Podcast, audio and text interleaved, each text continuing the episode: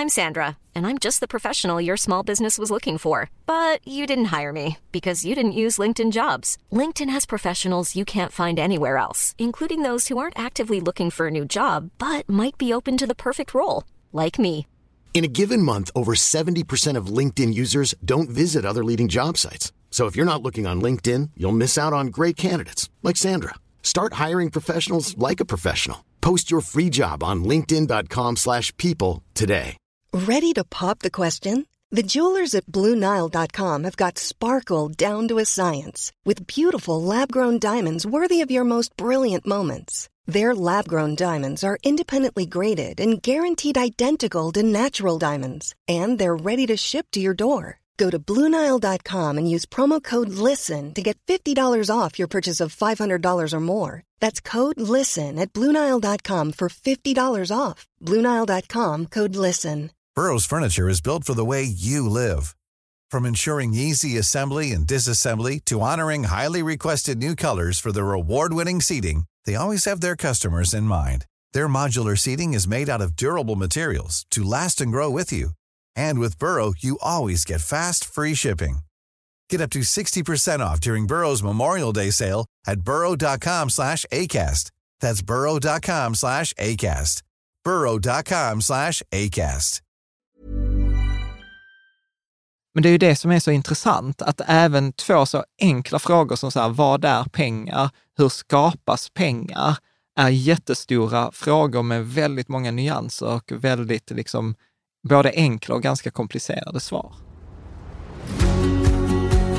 Du lyssnar på Rika Tillsammans-podden som handlar om allt som är roligt med privatekonomi. I den här podden får du varje vecka ta del av konkreta tips, råd, verktyg och inspiration för att ta ditt sparande och din privatekonomi till nästa nivå på ett enkelt sätt. Vi som gör den här podden heter Jan och Caroline Bolmesson. Idag är det ett avsnitt med Riksbanken Mm. och detta är ju sånt där avsnitt jag har varit lite nervös för och sett fram emot eh, under ett långt tag. För jag upplever ju så här, Riksbanken eller liksom så här centralbanker, att det, det finns ju så mycket, eh, vad ska, vad ska man säga, så här, myter och liksom så mycket, mycket att det, Myter och respekt och man känner, många har inte någon respekt. Och Nej, och, har det är många- polar, och det är mycket polariserande. ja, att det det viss, ja. viss, vissa säger så här, åh, liksom riksbankerna de gör ett jättebra jobb, du behöver inte oroa oss. Andra så bara, "Öh, De har the- ingen aning. Ja, Det and kom- the Fed, eller liksom så här, USA har tryckt eh, hälften av alla sina tillgängliga pengar de senaste åren.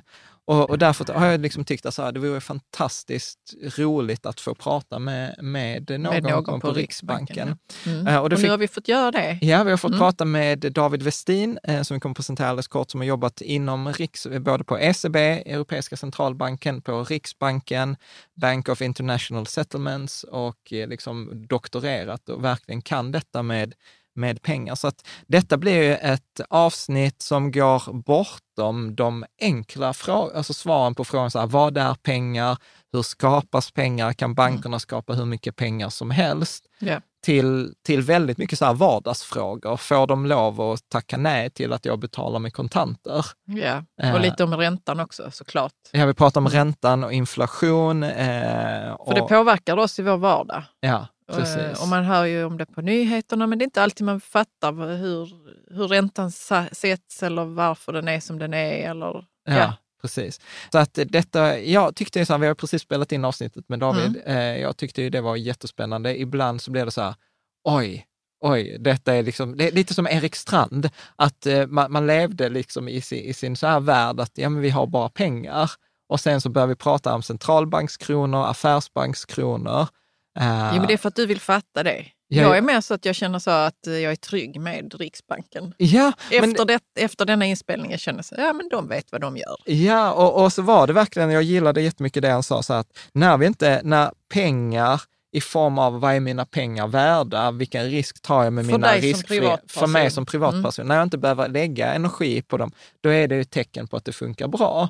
Och då Mm. tänker jag så här, gud vad skönt i Sverige, vad lyxigt det är att det funkar ju Att vi inte bra. behöver oroa oss. Kommer mina pengar vara värda samma imorgon som idag? För det är ju så i vissa länder, Ja. i vissa perioder. Ja.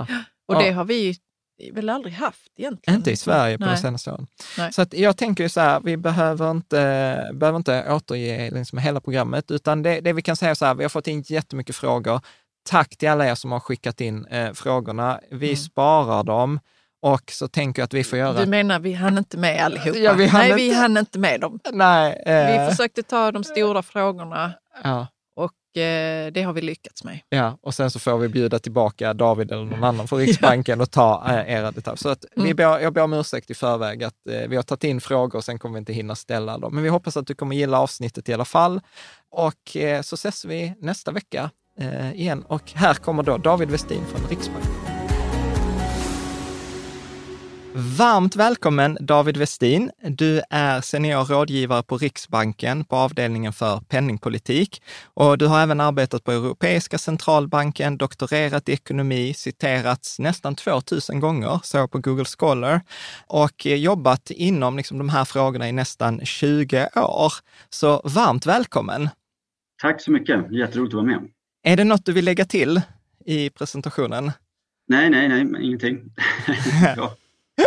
Ja, men vad bra. Men du, jag tänker eh, så här, eh, för vi ska ju prata idag så om Riksbank, Riksbankens uppgift, men jag läste en artikel på nätet som du, där du hade blivit intervjuad, där du sa så här, något intressant, du sa så här, alltså det enklaste sättet att förstå en centralbanks uppgift eller hur en centralbank fungerar, det är att föreställa sig att den inte ens finns utan att det bara finns ekonomi och banker. Skulle inte du kunna ta det eh, exemplet? För jag tyckte det var så illustrativt. Jag, jag tycker efter att jag själv försökt förstå olika aspekter på centralbanken och sådär, då, då tyckte jag att eh, det är faktiskt Aristoteles som har det som eh, grundförslag, som jag läste i en 2500 år gammal bok eller så, där han sa att det bästa sättet att förstå ett fenomen är om man studerar det i dess födelse. Och det tycker jag stämmer otroligt bra och det stämmer väldigt bra på, på centralbanken. För det är väldigt lätt att man fastnar i hur det är. Att man tittar på, jaha, hur ser centralbanken ut idag? Hur ser banksystemet ut idag? Men då är det väldigt svårt att förstå, ja men var kommer allting ifrån? Var kommer pengar ifrån? Eh, hur skulle det vara om, om vi faktiskt inte hade en, en centralbank och så där? Och då, ja, så, så ett sätt att liksom angripa den där frågan, liksom, vad, vad är det egentligen vi löser för uppgift och sådär. Det, är Mm. att, att förstå det kan man göra om man säger, ja men tänk om det inte fanns en centralbank, hur skulle det vara då? Så. Ehm, och jag vet inte, ska vi ta den Ja, historien? Ja, jag tyckte den var jättebra att du pratade om så att det fanns olika banker och de gav ut Swedbank-pengar och Handelsbanken pengar och så ska Ja. man handla vin. Ja, och det var lite så det började i någon mening. Liksom. Det har ju funnits ett system med, med privata pengar där olika banker helt enkelt gav ut sina egna sedlar. Så att eh, en sedel i Swedbank, liksom dåtidens Swedbank var inte samma sak som en sedel i Handelsbanken. Och då fanns det växelkurser mellan de sedlarna och sådär. Så det fanns liksom många parallella sedlar ut, utgivna i, i samma system. Så att säga, Men det, detta är på riktigt? Detta har varit så, eller?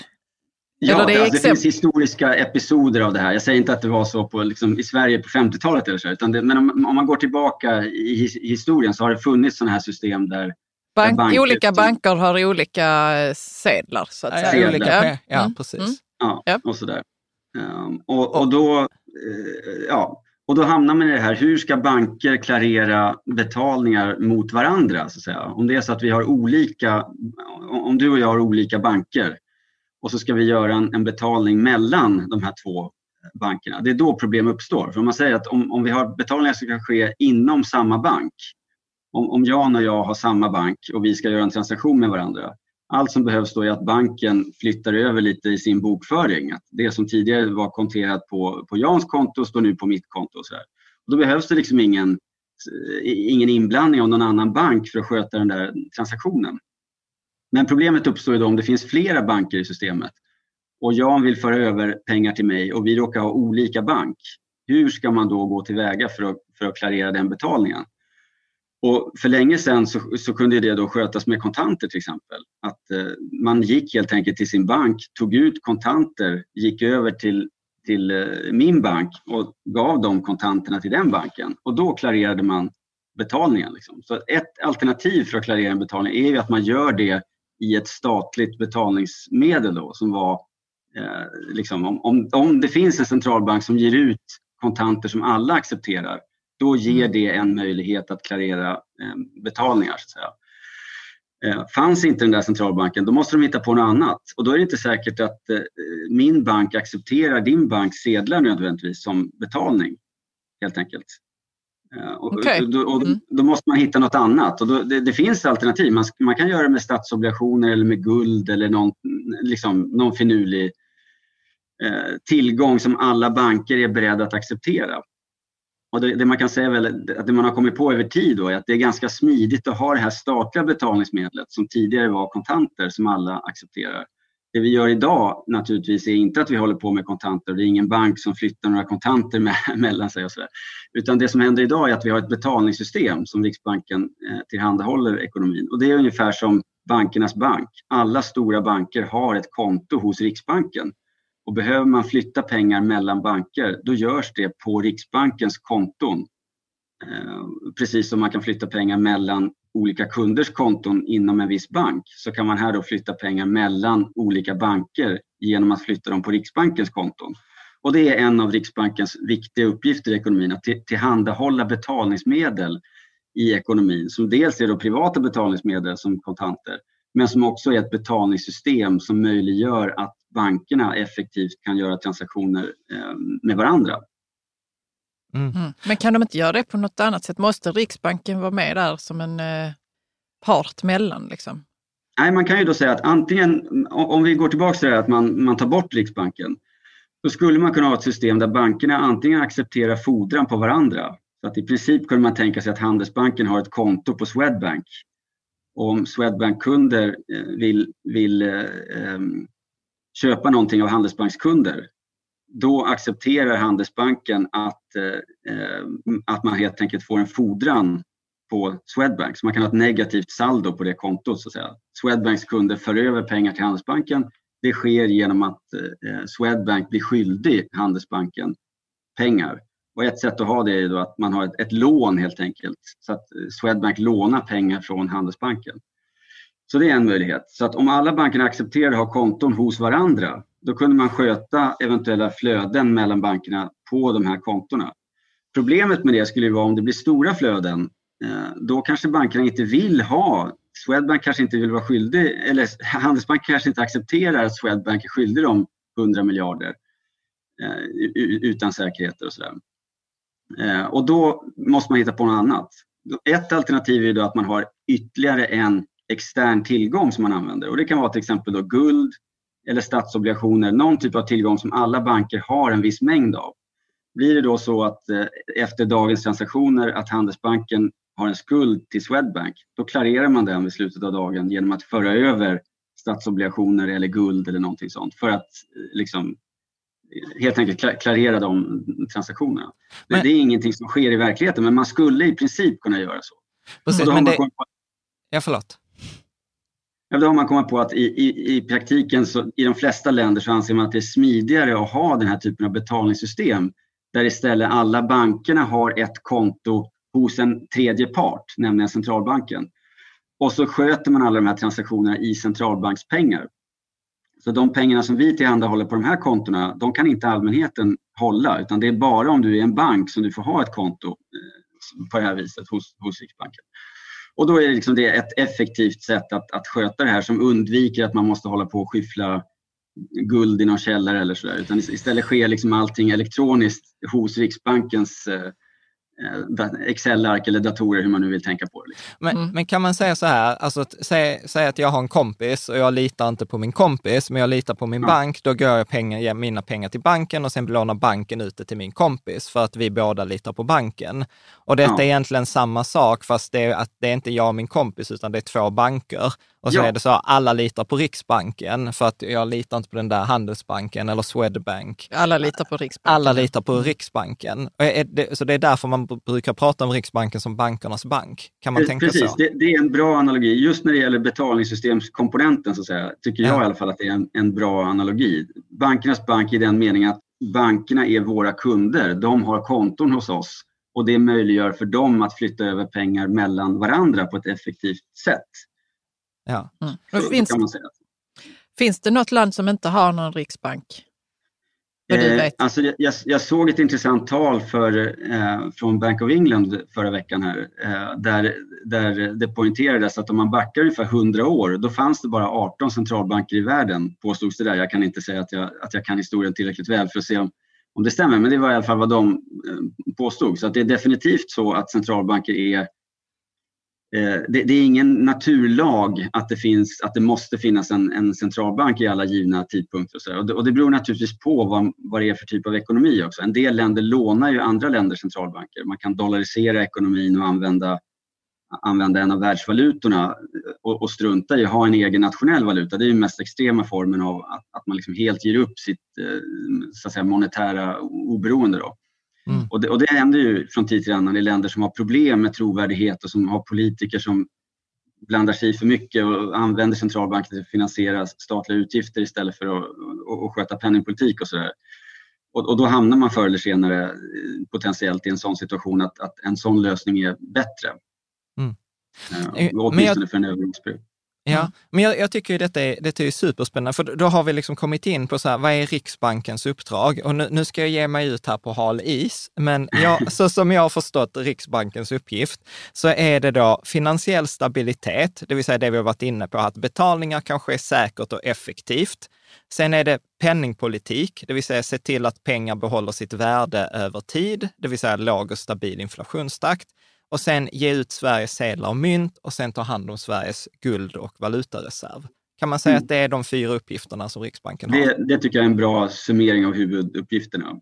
Ja. Eh, där, där, man ska, ja, säkert, och betalnings, eh, säkert och effektivt betalningssystem Ja, för jag, för jag tänker att vi ska hoppa ner i, i de här lite olika sakerna. Men uh, någonting som jag också så här bara funderat på, som när jag var inne och liksom gjorde lite research. Riksbanken är en myndighet. Eller alltså precis mm. som vilken annan myndighet i Sverige som helst. Är det så? Det finns, det finns en intressant, eh, ett intressant undantag och det är att Riksbanken är en, jag tror av två myndigheter som faktiskt ligger under riksdagen istället för under regeringen. Så nä, nästan alla myndigheter, det finns ju jättemånga myndigheter och nästan ja. alla myndigheter ligger under regeringen.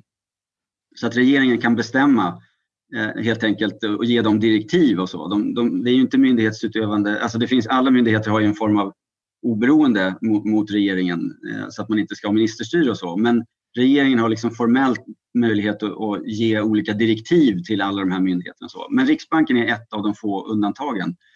Och det är på grund av att vi ska ha det här oberoendet för att kunna sköta penningpolitiken fritt från politisk inblandning. Så det finns faktiskt ett instruktionsförbud som säger att regeringen får inte tala om för Riksbankens direktion hur de ska bedriva eh, penningpolitiken. Ja. Så, så, det är en intressant skillnad. Jag tror att mm. möjligen Riksrevisionen tror jag också ligger under, direkt under riksdagen mm. av, av förklarliga skäl då, för att de ska ju utvärdera andra myndigheter. Och, ja. Ja, men förutom det. Ja, det låter mycket smart. Som, ja. Mm. Ja, men det är lite roligt för att jag har inte liksom tänkt så här, liksom att eh, om det ska så här, berättas tio, tio myndigheter i Sverige så hade jag nog inte tagit med Riksbanken som, eh, som en, en, Nej, en, som av, en dem, av dem. Liksom. Och en av de viktiga kanske ja, som ja, behöver fungera helt oberoende ja, av nej, exakt. politikerna. Men mm. är, är det okej okay, så här David, att vi, för jag har, jag, jag har fått in jättemycket frågor men jag tänker de vi har fått nästan minst frågor om, det är den här guld och valutareserven. Så är det tänker, minst frågor om den? Ja, faktiskt. Minst? Ja, minst. Jag tänkte fråga så, var finns guldet? Ja, men vi kan, vi kan börja med det så här. Var finns guldet? Och så här, och 2021, där finns alltså vi är ju fan av guld, men det är ju ganska många i, inom liksom så här, jag tror det var Bern Bernanke eller Alan Greenspan som i något tillfälle sa så här, guld är en barbarisk relik som inte har något i dagens finansiella system att göra. Så det känns ju som en sten från liksom blast from the past. Varför har man som riksbank guld? Det är en intressant fråga och den har diskuterats. Eh, det, det, som ni känner till kanske så har det varit ett antal utredningar de senaste åren om, om förändringar i riksbankslagen och sådär. Eh, och en, en, en, stor utredning publicerades ganska nyligen med, med ett antal olika förslag. Och, så. och i den diskussionen, tidigt i den diskussionen så, så var man ute och funderade på behöver egentligen en, en modern centralbank ha eh, guld och sådär. Och, och eh, argumenterade väl delvis för att man inte eh, behövde det.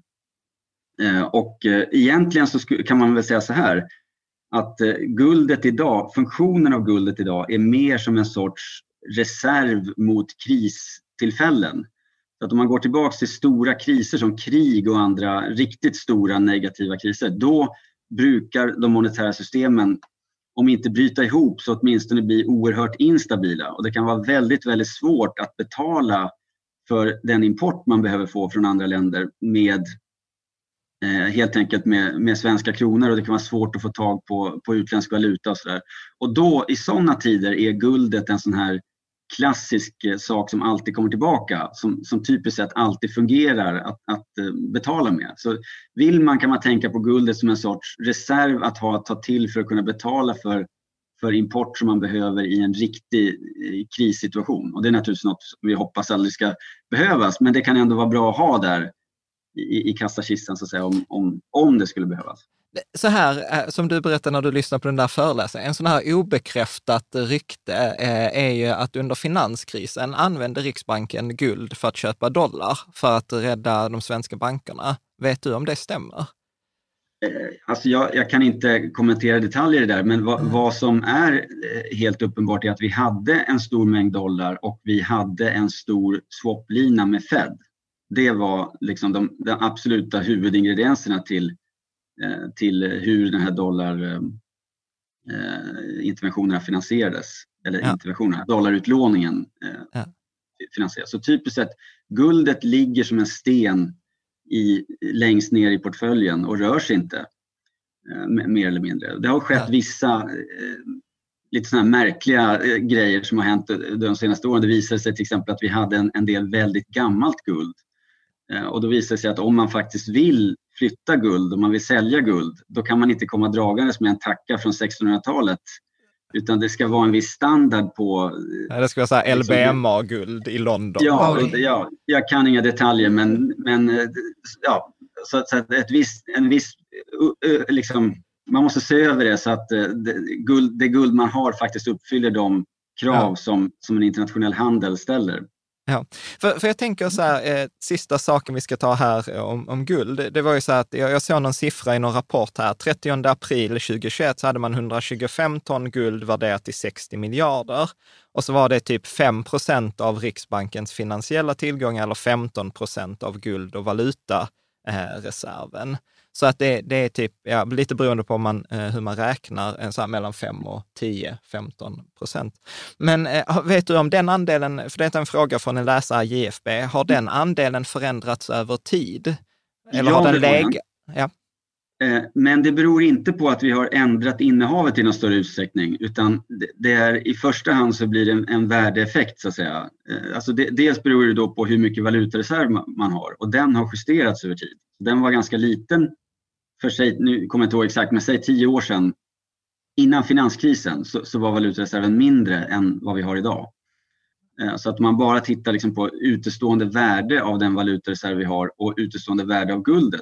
Men då har det hänt två saker. Dels har valutareserven ökat men samtidigt har guldpriset gått upp fruktansvärt mycket de senaste tio åren. Så guld, guldets värde, fastän nivån på, på mängden, mängden ton så att säga, som, som vi har i, i kassaskåpet, det, den har varit ganska oförändrad men, men priseffekten gör ju då att värdet på det här guldet har ökat väldigt mycket. Ah.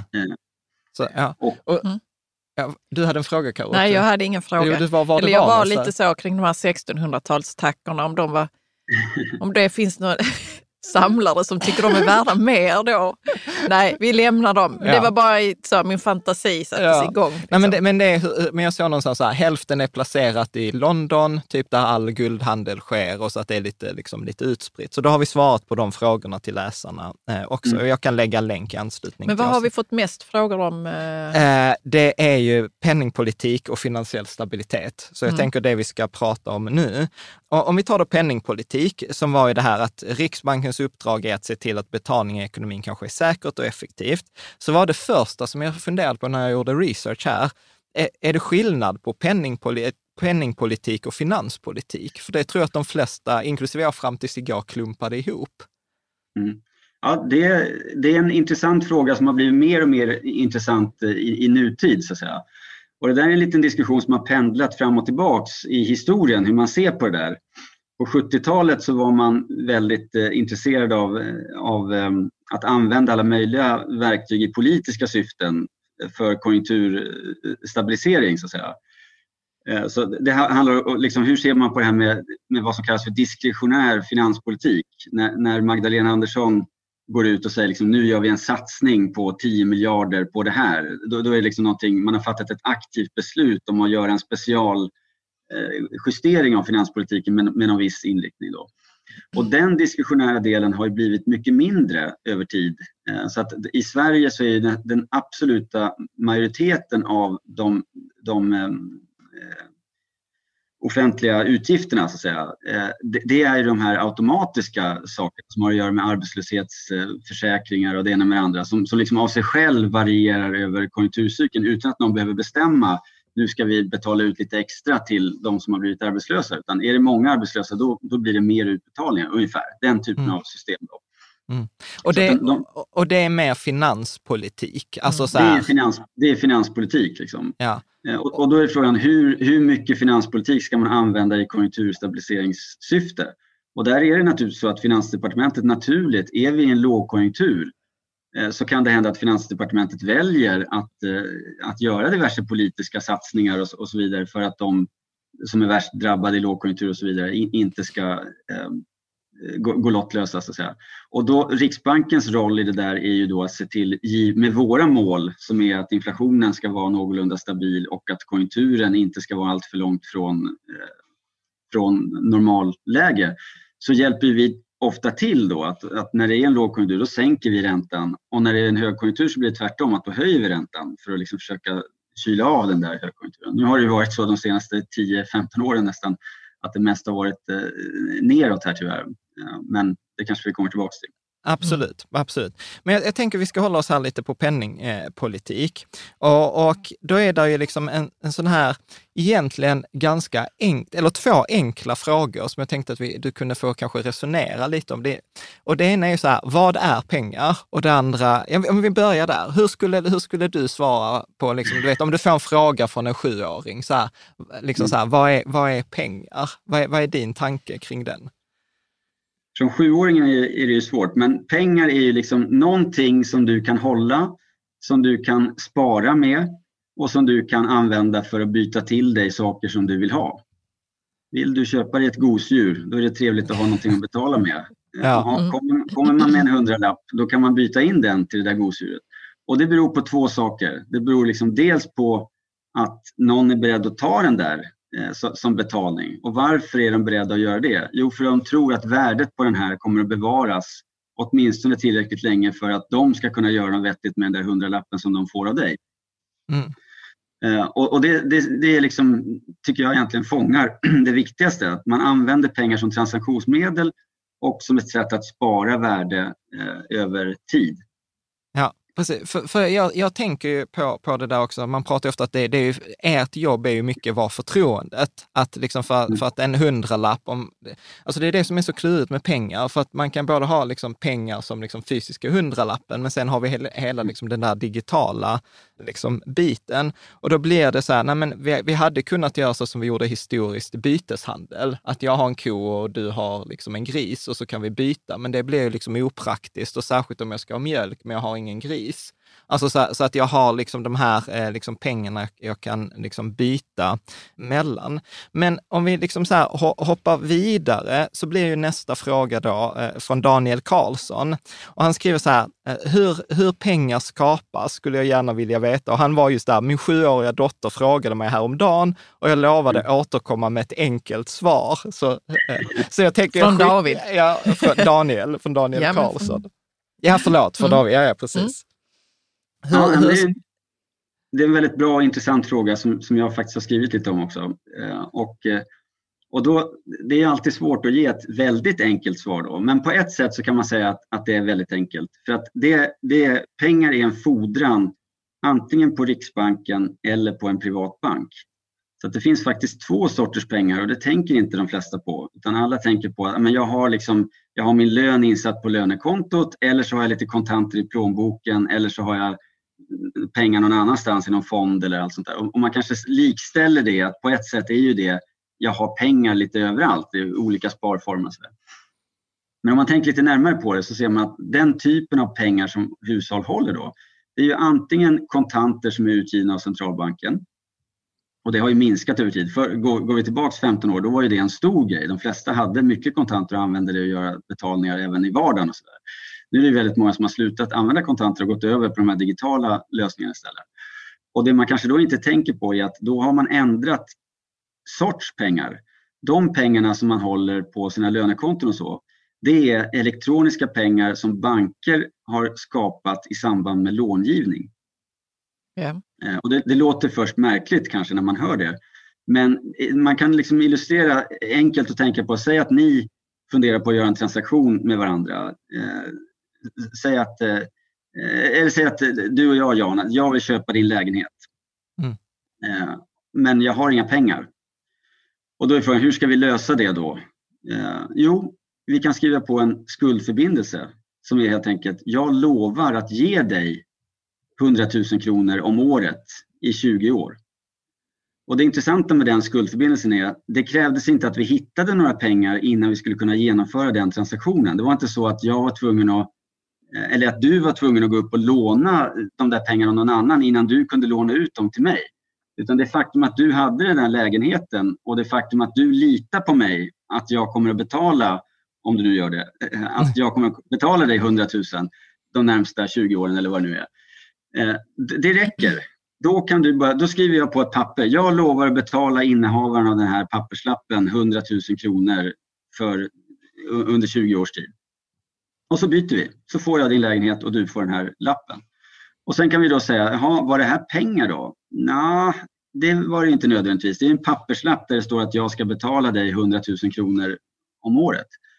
Och sen är det då frågan, ja men om, säg nu att du i, i din tur vill köpa en båt.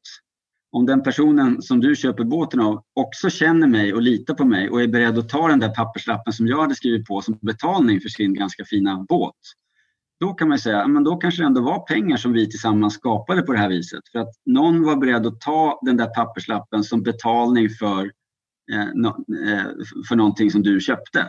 Då kan man i någon mening säga, ja, men då har vi gjort pengar. Så att alla kan i, i någon mening skapa egna pengar på det här sättet via privata skuldsedlar.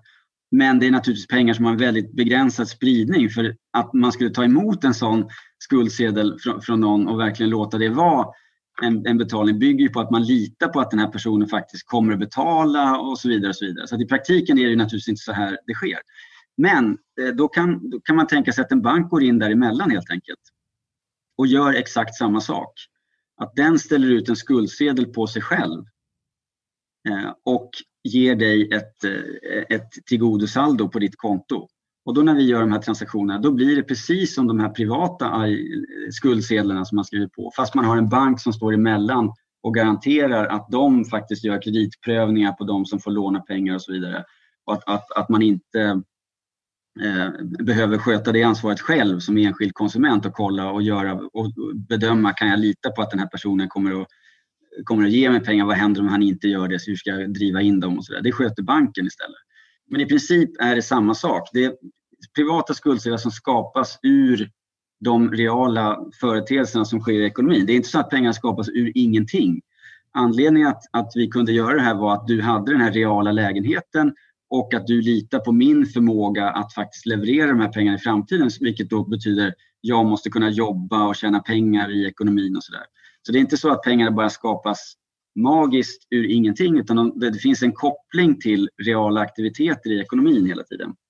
Mm. Är det alltid Men, så? För, det, för att uh, det finns liksom någon slags myt som, som är där ute att man kan skapa pengar ur ingenting och det gör då ja. eh, Riksbanken ja, då till exempel. De bara tar in massa nollor, ettor och nollor på datorn så är mm. det nya pengar där liksom. Och det, det stämmer. Eh, ja men alltså liksom rent, rent krast är det så men det här är delvis en begreppsförvirring. Då, liksom. Både Riksbanken och bankerna kan skapa pengar på det här viset i någon mening ur ingenting. Liksom. Sitter man på Riksbanken, ta ett exempel, när vi ska köpa statspapper eh, som en, som en del av penningpolitiken. Då, då går vi ut och håller en, en omvänd aktion och säger vi vill köpa statspapper. Om du sitter på en obligation så kan du komma in med bud och sälja den till Riksbanken. När vi betalar för det det gör vi genom att sätta in pengar på banken som, handla, som skötte den här transaktionen, antingen för egen räkning eller för någon kunds räkning. Då. då sätter vi bara in pengar på deras konton. Och det gör vi genom att skapa pengar i någon mening ur ingenting. Vi bara sätter in, tänk dig ett Excel-ark där det står saldot på Handelsbankens konto är nu 5 miljarder. Nu har de lagt ett bud i den här aktionen att de vill sälja en, en obligation för en miljard till oss. Vad händer då? Jo, vi sätter in en miljard på deras konto så att de plötsligt har 6 miljarder. Den där miljarden kom inte någonstans ifrån. Det var inte så att vi gick ut och lånade den miljarden på marknaden eller någonting, utan vi bara ändrade siffran i Excel-arket. Vi var skyldiga dem 5 miljarder förut, nu är vi skyldiga dem 6 miljarder. Mm. Likadant kan bankerna i princip göra om de vill öka sin utlåning. Om en kund kommer in och säger jag vill låna pengar från er. Eh, då är det inte så att de måste gå ut och liksom hitta någon som är beredd att låna ut de här pengarna till den här personen innan de kan göra det. Utan de kan skriva i sina böcker. Jaha, vill du låna en miljon? Ja, då skriver vi upp att du är skyldig oss en miljon och så skriver vi upp att du har en miljon på ditt konto. Precis som våran IOU, eller alltså mm. skuld, privata skuldsedel du, du, och jag kunde göra den där transaktionen utan att vi hittade någon som ville låna ut pengarna till oss. Eller så. Jag skrev bara på det där pappret, jag är skyldig dig 20 miljoner. Precis likadant kan banken göra. Det banken har att förhålla sig till är naturligtvis ett regelverk där de måste ha en viss mängd eget kapital i förhållande till sin utlåning och det finns en massa olika regler som gäller för bankerna. Så det är inte så att de kan göra precis hur de vill. Men, men principen finns där att man kan, man kan skapa pengar på det här viset utan att det liksom är så att, att, att det finns någon gräns eh, som, som är liksom, eh, ja, ni förstår. Mm. Mm. Eh, men David, om jag bara så försöker sammanfatta, mm. så egentligen detta när du och jag gör den där eh, transaktionen kring min lägenhet, så är vi mm. tillbaka på den där tillitsfrågan. Så här, jag vet inte mm. riktigt om jag kan lita på dig, men jag litar på Swedbank, så vill jag göra transaktionen via Swedbank. Att du lånar en miljon, ger den miljonen till mig, jag ger dig lägenheten. Eller hur? Och sen mm. behöver inte jag bry mig om, så här, kommer du kunna betala tillbaka den miljonen? För jag har ju fått den de facto nu. Och så är det mm. bankens risk huruvida du har ett jobb de kommande 20 åren och kan betala. Precis. Kan man Precis. säga så? Ja. Det kan man säga. Bra. Och, men då, då tänker jag liksom också, när du var inne på detta, att bankerna kan då ska, skapa eller ta de här, de här pengarna. För att där hör man ju ibland att så här, ja, men bankerna, till exempel, vi hade ju sådana här tjänster som ville låna ut pengar och revolutionera bolånemarknaden. Men då var det ju mm. som att de inte fick pengar eller att pensionsfonderna inte ville köpa deras obligationer, så de hade inte tillräckligt med pengar. Mm. Så, att, så att det, det, är ju detta som jag ibland upplever är så svårt att få ihop, att vi liksom på mm. ena sättet pratar om att vi kan skapa pengar, men sen i en annan, läser man en annan artikel där det säger så här, ja men om utländska investerares förtroende för den svenska bomarknaden minskar så kommer de vilja ha mer betalt för sina utlånade pengar. Och då inser man så här, nej det är nog lite mer komplicerat än att Swedbank kan bara trycka ut en miljon för att vi har gjort en affär med lägenheten. Ja, och det kopplar väldigt bra ihop till den diskussionen vi började med, den här liksom Riksbankens roll i betalningssystemet och sådär. Eh, för i alla fall som jag brukar tänka på det, och jag, jag, kan inte påstå att jag, vet, att jag vet allt, men som jag brukar tänka på det, så är det så att säg att vi bara hade en enda bank. Så du kan antingen tänka på det som Riksbanken skulle låna ut pengar till privata personer också. Eller så tänker du på att det finns en privat monopolbank som, in, som har alla transaktioner. Så säg att alla svenskar skulle ha ett konto hos banken A. Mm. Då skulle det vara så att eh, då kan inga pengar läcka från det här eh, systemet. Låt oss anta att det inte fanns några kontanter så det finns liksom ingen möjlighet att ta ut pengar annat än att man kan instruera att man överför pengar med, till någon annan inom systemet. Så att säga. Eh, där skulle banken säga, jag har inget behov av att finansiera min utlåning. Och hur menar man då? Jo, all utlåning skulle kunna ske genom att, eh, att ehm, skapa deposits, alltså insättningar. Eh, och, vad menar man med då? Jo, och, det här kommer delvis in på, när det, det blir en viss begreppsförvirring när folk pratar om pengar. Pratar man om skuld eller pratar man om faktiskt betalningsmedel? Och en del, framförallt i akademisk litteratur och så, är väldigt fokuserade på betalningsmedel. Så då är frågan, skapar man pengar? Ja, det beror på vilken form av eh, skuld som bankerna kommer att ha på sin balansräkning när, när hela processen är klar. Så att säga. Så att om man tar, det kanske blir krångligt här, men om man, om man tar exemplet, säg att du går in på banken och säger jag behöver låna. då kan banken i princip säga i det här systemet då, då skulle banken kunna säga, ja, visst, jag skriver upp här, hur mycket vill du låna? En miljon. Ja, då skriver de upp, du är skyldig mig en miljon och som tack för att du skriver på den här skuldsedeln så får du ett konto hos oss där vi sätter en miljon. Och vill du sen köpa någonting av mig, min bil eller någonting, ja då får du föra över 300 000 till mitt konto. Jag har redan ett konto i banken. Allt som händer då är att du har inte längre en miljon på ditt konto, du har bara 700 000 och nu har jag 300 000 av dem som kommer in på mitt konto istället. Så att pengar från det här systemet kan liksom inte läcka och då skulle man kunna säga att balansräkningen för den här banken, om man tänker tillgångssidan då, skulle vara deras lån. Du har lovat att betala en miljon till dem och det betyder att över tid så måste du skrapa in en miljon eh, från andra kunder i banken genom att erbjuda tjänster och, eller hur du nu gör, liksom, köpa finansiella tillgångar och få avkastning. Och, så. Mm. Eh, och eh, och, och, vad som än händer i det här systemet så kommer pengarna bara att snurra runt på de olika insättningskontona. Och I det här systemet kunde man då säga att skuldsidan för banken det är det faktum att de har en massa konton där folk har en fordran på banken. Men den fordran innebär ju bara att, att man har rätten att säga till banken för över 500 000 från mitt konto till någon annans konto i din bank. Du har liksom mm. ingen fordran att du kan få ut guld eller liksom någonting realt. Utan den enda fordran är att du kan instruera banken att flytta pengar till någon annans eh, konto. I det här systemet skulle det funka potentiellt ganska bra eh, om, om banken helt enkelt verkligen gjorde så här. Att alla lån de ger skulle bara vara eh, deposits helt enkelt. Mm. Men det som kan hända i verkligheten då, det är att säga att vi har två banker åtminstone i det här systemet. Då kan det ju vara så att eh, du tar ett lån för att köpa min lägenhet som vi pratade om förut. Men då är problemet, jaha, då skriver din bank upp att du är skyldig banken en miljon och du har en miljon i insättning. Men vad händer nu om du vill köpa min lägenhet och jag har en annan bank? Då kan inte banken längre bara flytta fordringar mellan sina egna kunders konton utan nu måste pengarna flöda någonstans. Så att säga. Eh, och då måste vi blanda in någon ytterligare part som vi var inne på, i det här fallet då till exempel Riksbanken. Så att om, om din bank har ett konto hos Riksbanken, min bank har också ett konto hos Riksbanken.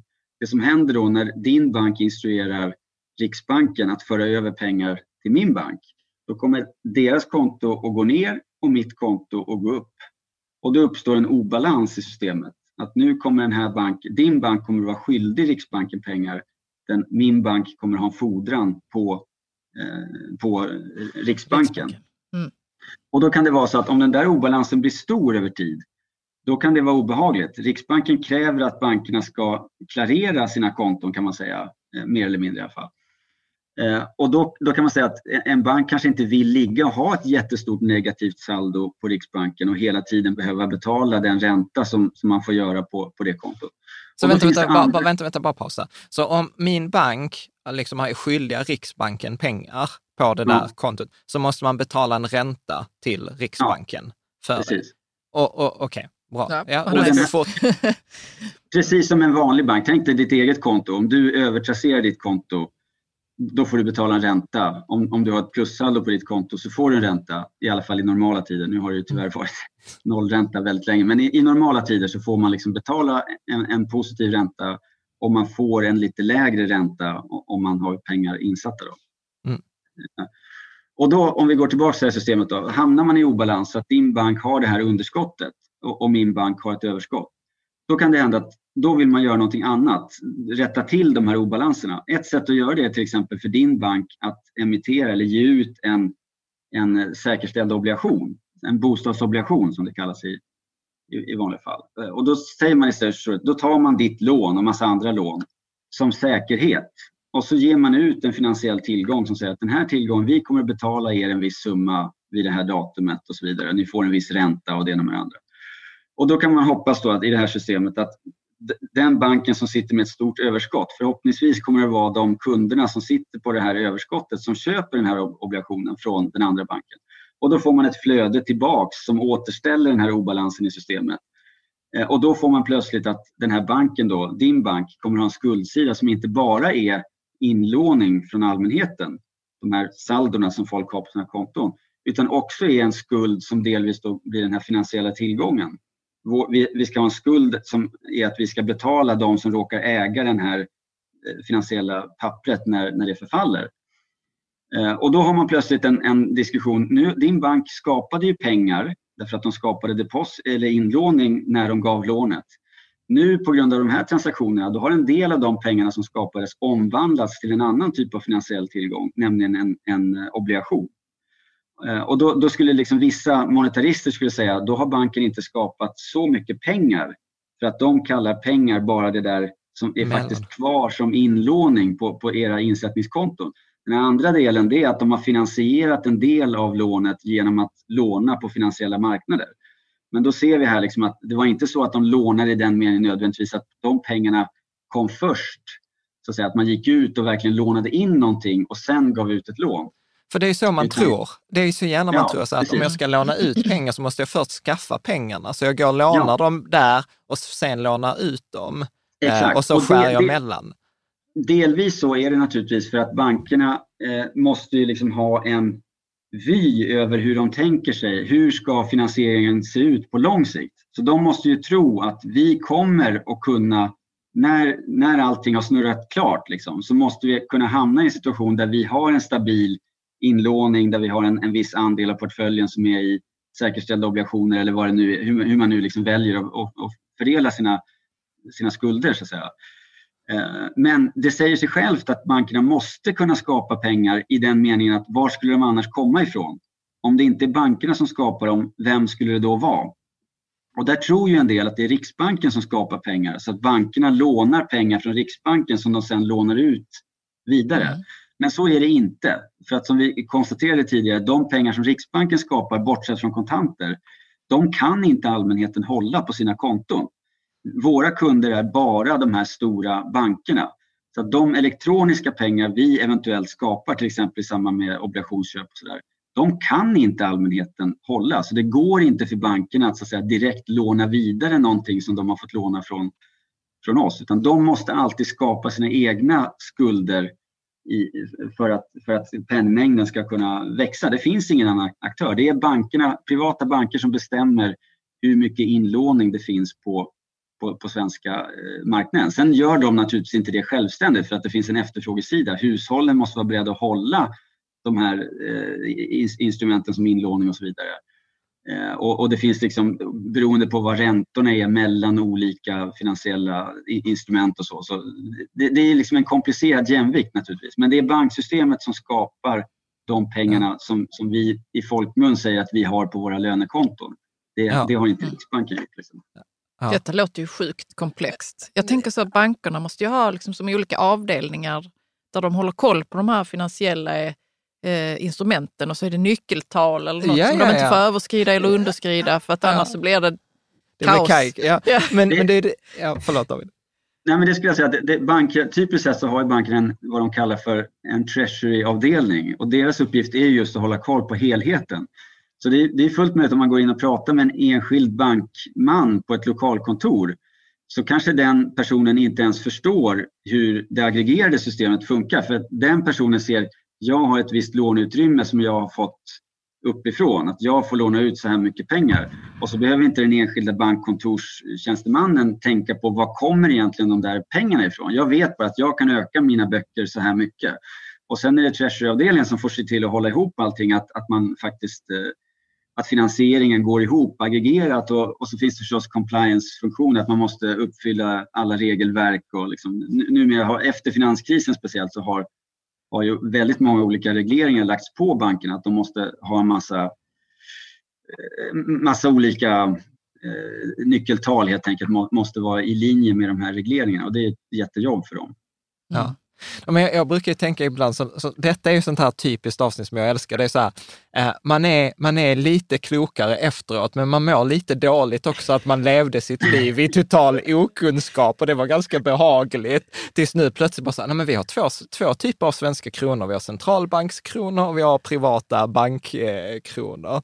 Men, men det, jag tänker också så här, man brukar ju prata om så att vi i Sverige har, eller i de flesta länder, så här fraktionellt eh, banksystem eller reservsystem. Att, att mm. där är ett krav på banken, att om de skapar liksom de här tusen kronorna, mm. så måste de, kan de låna ut eller så här 900, alltså det är ett 1 till 10, 1 till, liksom 1 till 9 förhållande. Eh, har, har jag förstått det rätt att man kan Eh, att om banken liksom skapar 1000 kronor så kan de låna ut 900 som hamnar hos en ny bank och de nya banken måste hålla 90 kronor i reserv och kan låna ut 810. Så att en tusen, skapad tusenlapp kan egentligen bli typ 10 000. Eller är det en sån här att jag har, miss, har otur när jag tänker? Man kan ha lite, det, det, det, låter ganska bra skulle jag säga. Så man kan ha olika varianter av det. Det vanligaste är att det finns ett krav att eh, bankerna ska hålla en viss andel av utestående inlåning hos centralbanken. Och då, då, kan vi konstatera att då kan det inte stämma helt som du sa i den meningen att bankerna kan inte skapa den typen av pengar som Riksbanken accepterar som, eh, som eh, Eh, en tillgång hos sig. Eh, utan det kan bara Riksbanken göra. Så att vad det här betyder är att om, eh, säg att i eurosystemet till exempel så har man faktiskt de här reservkraven idag. Och, och, det betyder då att om en bank skulle skapa en miljon euro i, i samband med sin långivning, då måste de hålla en viss andel av det där måste de hålla på konton hos centralbanken. Så att innan de kan skapa den där miljonen, eller åtminstone strax efter det att de har skapat den där miljonen, då måste de öka eh, sin, sin, eh, sina insättningar hos centralbanken.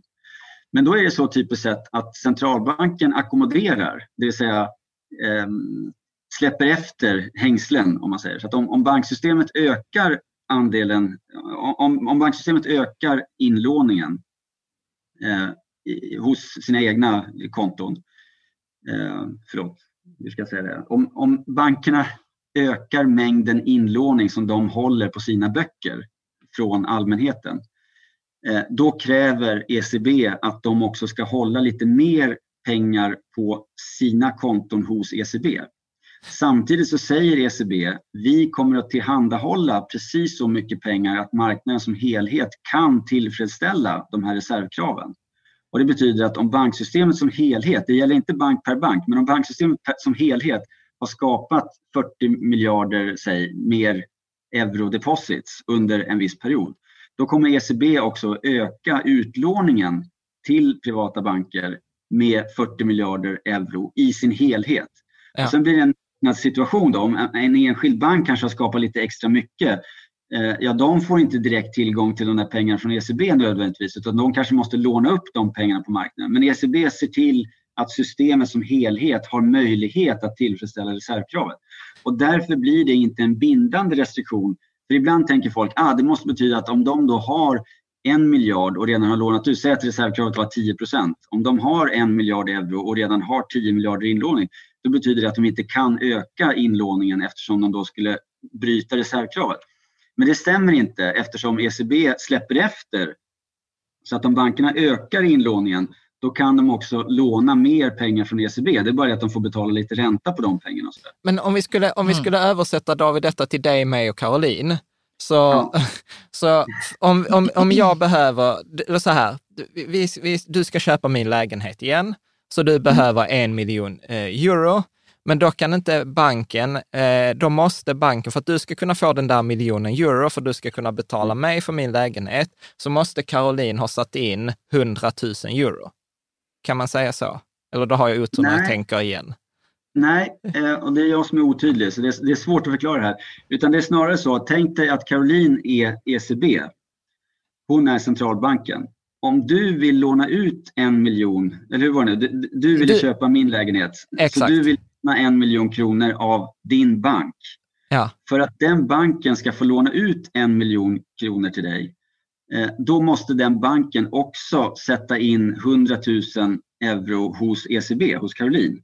Ja. Eh, och då säger Caroline, ja det kan du få göra. Du kan få låna 100 000 euro av mig mot att du betalar lite extra ränta. Så när banken ökar inlåningen för att kunna ge utlåningen till dig, då måste de också öka sin inlåning eh, i ECB och få betala ränta på det. Okej, okay. och det är det som gör, för det är också en sån här fråga som vi har fått från våra läsare, kan banker ge ut hur mycket pengar som helst? Och då blir ju svaret på det, teoretiskt, Nej. men då hade de fått betala så hög ränta hos Caroline att det inte blir lönsamt för dem, ja. vilket gör att det blir en spärr liksom för hur mycket de kan låna ut. Kan man säga det, så? Jag skulle säga, jag skulle säga så här, det finns många skäl till varför de inte kan låna ut eh, hur, hur, mycket som helst och det där är ett av skälen. Eh, man skulle kunna tänka sig ett annat system där centralbanken var, var hård och sa eh, nej, vi reglerar mängden reserver i systemet. Så vi sätter ett, kapital, eh, vi sätter ett reservkrav på 10% och sen reglerar vi mängden reserver i systemet så att vi tycker att det blir bra.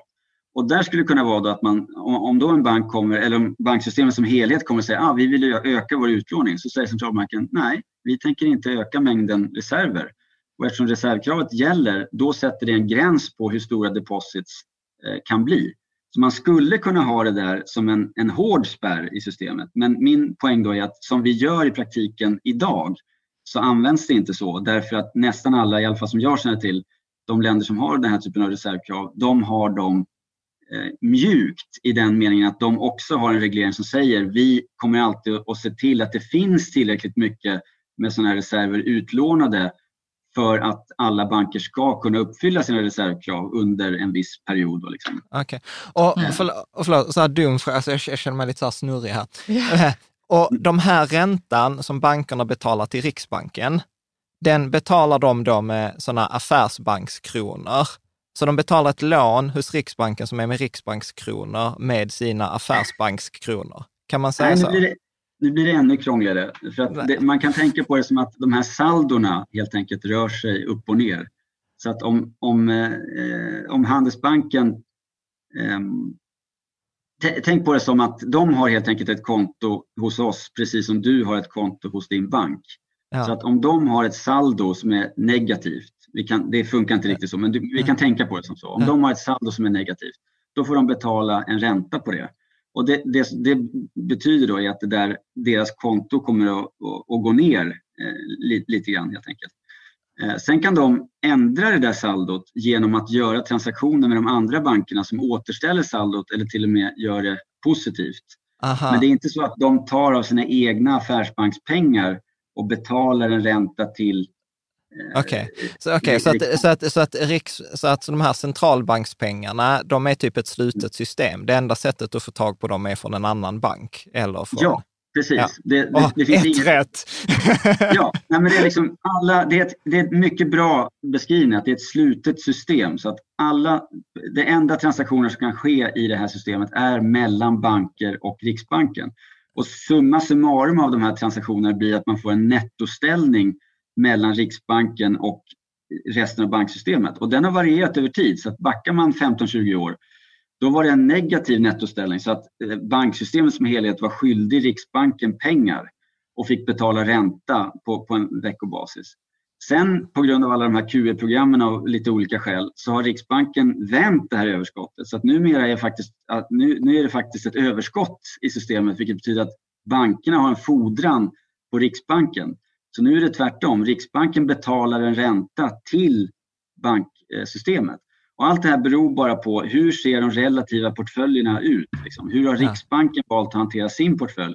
Vi, vi har, om vi till exempel köper valutareserv och betalar med sådana här deposits, då, då byter vi helt enkelt. Någon på marknaden är villig att ge oss dollar och mot det får eh, banken som sköter den affären får ett en positivt tillskott på sitt konto, då stiger mängden eh, insättningar i centralbanken när vi betalar med de här reserverna. Precis som bankerna kan göra om de köper en tillgång av en privatperson, då kan de i princip också betala med att bara sätta in pengar på den personens konto. Ja. Och då har de liksom omvandlat sin balansräkning och precis likadant kan vi göra. Och beroende på de beslut som direktionen fattar så får man en, en, en annorlunda fördelning av Riksbankens skulder och tillgångar som ibland då innebär att, att vi antingen hamnar i, i skuld till banksystemet eller får en, en, en, en fordran på, på banksystemet. Ja. ja, spännande. Ja. Men också lite snurrigt. L lite så. Ja, vi, ja, jag håller med. Det, det men, men jag tycker du förklarar det bra. Ja. Det, men, jag tänkte att jag gärna skulle vilja höra om vi vill säga någonting mer om det eller om vi vill... Nej, men jag, jag tänker jag ska jo. ta en sista grej och så ska vi ta e-krona. Men kör David, vad mm. tänker du? Jo, jag vill verkligen sticka in en viktig grej som jag inte hann med att komma till på den här frågan om vad är det som begränsar eh, bankerna i praktiken att, att skapa de här pengarna då. Eh, och där kan man säga i det moderna systemet, för det är det, många som har läst om, om de här grejerna i skolböcker, de får för sig att det finns den här penningmängdsmultiplikatorn som utgår från reservkravet. Att man säger just där, jaha, då måste det vara så att om, om Riksbanken trycker en miljard, då kan den liksom multipliceras upp och bli till, till 10 eh, miljarder eller 100 miljarder ute i banksystemet på grund av det här, liksom att man har de där reserverna och så vidare. Men det är inte så det funkar i, i det moderna systemet. Och där skulle jag säga att det är mycket viktigare andra regleringar som till exempel bankernas kapitalkrav eh, som de har på sig eh, sätter ju också gränser. Det är inte så att bankerna bara kan skapa pengar hur som helst utan de på grund av Finansinspektionens regleringar måste ha en viss mängd eget kapital i förhållande till hur stor utlåningen eh, ska vara. Och då blir det liksom en dynamiskt, det är inte heller en hård gräns. För naturligtvis är det så att att om SEB har för lite kapital så kan de gå till Wallenberg och fråga eller någon annan investerare och fråga kan vi få några miljarder till i eget kapital så att vi kan öka vår utlåning. Så det är liksom en dynamisk utveckling där, där ingenting är en hård gräns utan allting beror på, eh, på, mm. på, hur olika ägare är villiga att, att eh, riskera sitt, sitt kapital och så vidare. Men, men då på kort sikt så skulle man säga att eget kapital är en hårdare, eh, mer relevant restriktion för hur mycket utlåning banken kan ge än reservkraven. Och sen finns det andra viktiga regleringar som är för detaljerade kanske för att vi ska prata om idag, men, men som har att göra med hur bankernas finansieringssida ser ut, hur mycket obligationer de ger ut och eh, hur, hur, hur Finansinspektionen bedömer att risken att de inte ska kunna eh, repetera den här långivningen. För problemet för bankerna är ofta att när, när, när du lånar ett lån till din lägenhet så kanske du betalar av det på 30 år i bästa fall. En del betalar av det på 70 år eller kanske inte alls utan man har en plan att, att ta sig ner till en viss belåningsgrad och sen tänker man inte amortera mer. Eh, och det betyder att bankerna måste hela tiden tänka på ja, men hur ska min skuldsida se ut? Om det här lånet inte försvinner då måste vi antingen ligga kvar och ha de här extra deposits eller ha obligationer som vi hela tiden måste rulla över. En obligation kanske har en löptid på fem år. När den förfaller då måste de kunna eh, emittera en ny och sådär. Och, och det, då finns det olika regleringar som är kopplat till, eh, till det som också då sätter gränser för hur bankerna kan, kan eh, bete sig. Liksom. Så att mm. det, många läroböcker skulle behöva uppdateras ordentligt i liksom, vilka regleringar är det som är mer relevanta för att, för att styra eh, bankernas beteende och sätta gränser för hur stor deras utlåning egentligen kan, kan bli. Om man säger. Så ja. Reservkravet är ganska utdaterat. Och som ett exempel är Riksbanken har sedan, jag tror att det är 1994, så har reservkravet varit noll. A lot can happen in three years, like a chatbot may be your new best friend. But what won't change? Needing health insurance. United Healthcare Tri Term Medical Plans, underwritten by Golden Rule Insurance Company, offer flexible, budget friendly coverage that lasts nearly three years in some states. Learn more at uh1.com. There's never been a faster or easier way to start your weight loss journey than with PlushCare PlushCare accepts most insurance plans and gives you online access to board-certified physicians who can prescribe FDA-approved weight loss medications like Wigovi and Zepbound for those who qualify. Take charge of your health and speak with a board-certified physician about a weight loss plan that's right for you. Get started today at plushcare.com slash weight loss. That's plushcare.com slash weight loss. plushcare.com slash weight loss. I'm Sandra, and I'm just the professional your small business was looking for. But you didn't hire me because you didn't use LinkedIn jobs. LinkedIn has professionals you can't find anywhere else, including those who aren't actively looking for a new job, but might be open to the perfect role, like me. In a given month, over 70% of LinkedIn users don't visit other leading job sites. So if you're not looking on LinkedIn, you'll miss out on great candidates like Sandra. Start hiring professionals like a professional. Post your free job on linkedin.com/people today. Mm. Eh, och eh, som sagt, alla centralbanker jag känner till som har reservkrav använder dem inte som en hård reglering för att, för att reglera kreditvolymen just på grund av att hängslet hela tiden släpper efter. Ökar deposits så ökar de också utlåningarna av de här reserverna till, till banksystemet. Då. Ja, mm. precis. Jag, jag, tänkte bara att vi ska, vi ska avsluta här, vi ska prata lite om e-krona, men jag, jag bara tänker också så här, för att innan, så här, när, när du och jag skulle göra transaktionen där, så sa vi så här, ah, men om jag inte litar på dig så kan vi båda gå till Swedbank och så använder vi Swedbank som liksom mellanhand, för vi båda litar eh, på dem. Och då blir det ju, liksom, kan man också säga då, att Riksbanken är ju den att om vi, om vi två inte litar på Swedbank, så litar vi på Riksbanken. och så blir det liksom där, för att då är det egentligen affärsbankspengar vi har. Och, och, så som jag förstod det också på dig, så om vi skiljer på centralbankspengar och affärsbankspengar, så är det, så är det olika risk i dem. Kan man, säga, kan mm. man säga så? Och det är mm. därför vi har insättningsgaranti, som i och för sig inte ni sköter, utan Riksgälden. Som ja. är så här, okej, okay, att om vi inte, om jag inte litar på dig, då använder vi en bank. Om vi inte litar på banken så använder vi staten och insättningsgaranti och Riksgälden. Mm. Kan man säga så? Ja. ja, och det är också kan man säga för att även om man liksom kan prata om det här med att, att pengarna är olika, affärsbankspengar och, och riksbankspengar och sådär. Poängen med det monetära systemet i en väl fungerande ekonomi som den svenska är ju att vi har ett system där olika regleringar och, och, och välskött eh, betalningssystem och så gör att folk betraktar de här pengarna som helt utbytbara. Liksom. En hundralapp i handen eller 100 kronor på Swedbank eller 100 kronor på Handelsbanken betraktar folk som samma sak. Det är liksom ett tecken på att systemet funkar bra.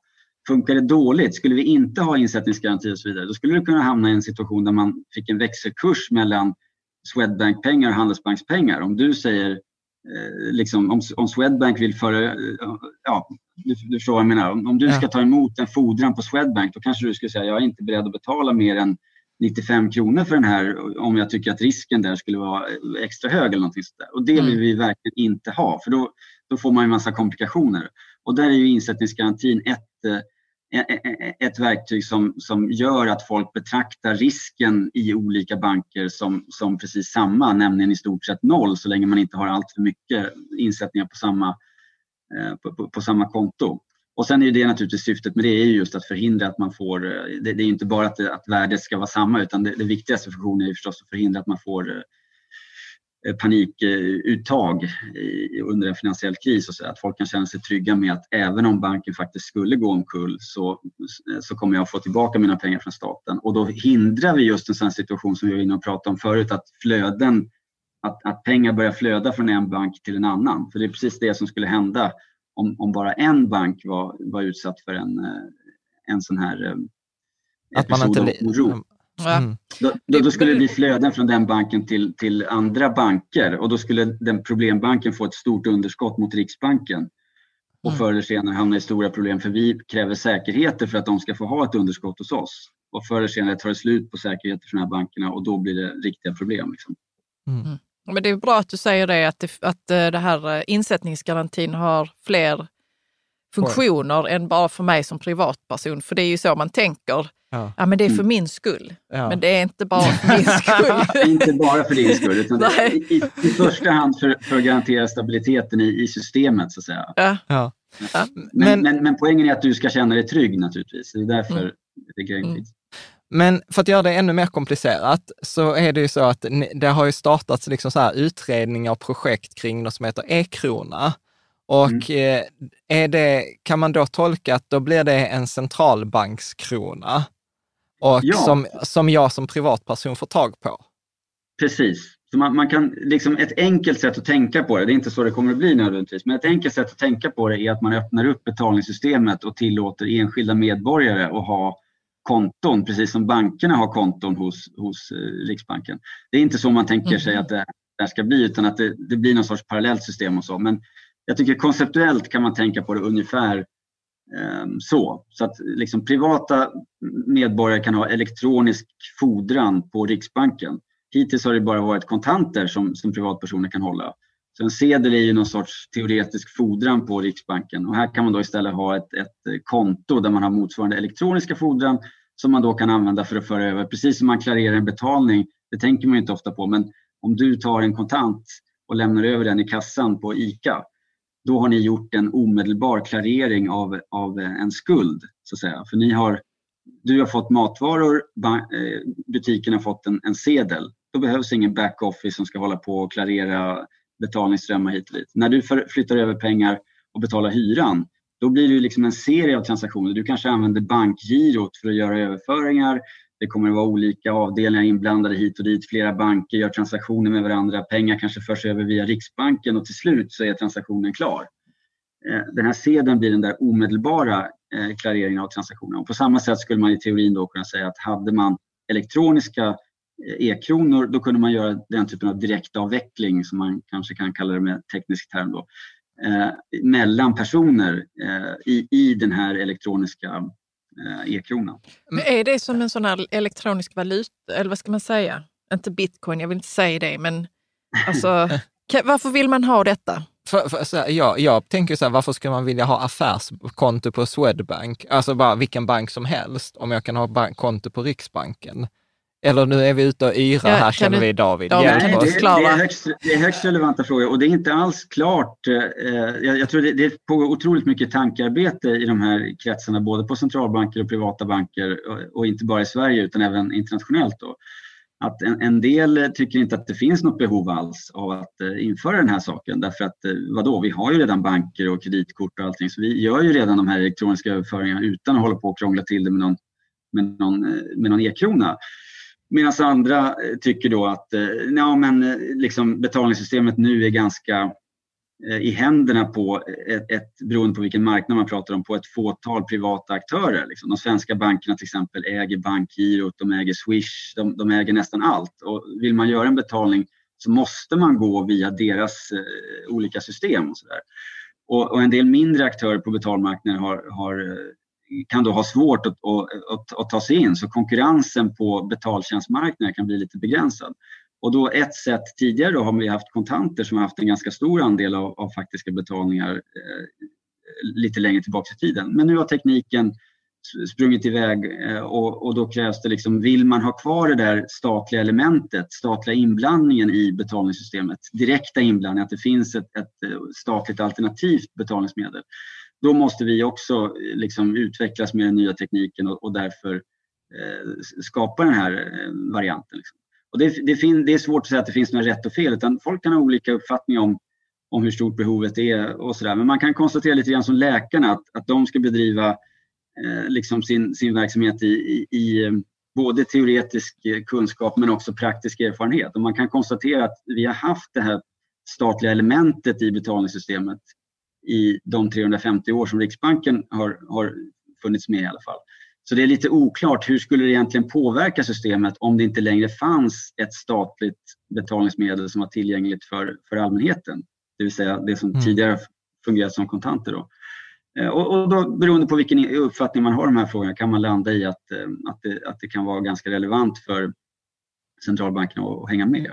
Och för att komma tillbaka till Karolins eh, fråga då, så det är inte, jag skulle säga bitcoin om man säger, det är ju en helt annan finansiell tillgång eller valuta. Där kan man ha olika åsikter om vad det egentligen är för någonting. Och så. Men, men poängen är att det är inte svenska kronor utan det är en helt annan eh, tillgång eller valuta eh, där, eh, där man har ehm, eh, helt egna regler för hur eh, produktionen av bitcoin ser ut och liksom sådär. Så det, det, vi pratar om här är ju då att införa ett element i det existerande systemet som fortfarande skulle ha växelkurs 1 till 1 mot Eh, mot de andra typerna av svenska kronor, affärsbankspengar, riksbankssaldon och så vidare. Mm. Eh, och eh, den andra frågan är en teknikfråga. Att, mm. att bitcoin har ett problem att inga aktörer i systemet litar på varandra och det finns ingen central aktör. Och då har man ett, en, en, teknisk lösning som löser det förtroendeproblemet. Liksom, förtroendeproblemet. Där är det lite svårare att se i centralbanksvärlden givet att alla litar på centralbanken så har man inte riktigt det problemet om centralbanken är ett nav liksom i, i, i mitten. Så att den teknik man behöver använda för att eh, implementera en e-krona kan skilja sig avsevärt från, från tekniken som man kanske väljer när man implementerar en kryptovaluta. Mm. Men det, jag tänker så här, om man, om man har lyssnat på det här avsnittet och så är man så här, oh shit, alltså så här, för, för en timme sedan så levde jag i min naiva okunskap att vi bara hade svenska kronor. Och nu pratar vi om att det finns centralbankspengar och affärsbankspengar och kanske statlig e-krona. Alltså så här, behöver man oroa sig? Alltså så här, är det någonting man bara, Oh, oh, oh shit. Eh, jag liksom. tänker så här, jag, jag, tror att det var Keynes som sa någon gång eh, att eh, Eh, liksom det ideala tillståndet för centralbanksverksamhet är att det är ungefär lika tråkigt som ett tandläkarbesök. Så att, eh, inte att man ska oroa sig för det utan att, att det ska helt enkelt vara något som inte alls är speciellt intressant. Eh, det tyder på att systemet fungerar bra. Om, om du inte oroar dig för, åh tänk om de här pengarna är värdelösa imorgon.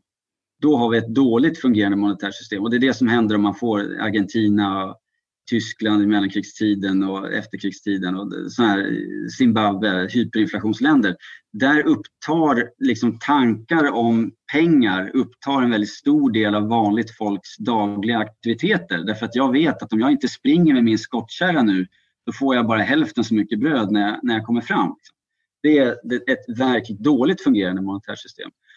Eh, och jag kan väl känna mig lite oroad över utvecklingen de senaste åren. Att, att eh, centralbanken har liksom fått en lite för uppblåst roll på finansiella marknader. Det, det, det, händer hela tiden så mycket och folk lyssnar på centralbankscheferna med och värderar varje ord för att försöka lista ut hur ska nästa QE det, det, är egentligen inte ett hälsotecken skulle, i, i, i, min privata, det är förstås ingen riksbanks åsikt här ska jag tillägga, men, men i min privata värld så, så, så, tycker jag att det är egentligen inget hälsotecken utan det är bättre om det monetära systemet fungerar just precis som du sa. Att, ja, vadå, det spelar väl ingen roll om, om jag har pengar på, på mitt konto här eller om jag har det i kronor eller kontanter. Det är ju samma sak, eller hur?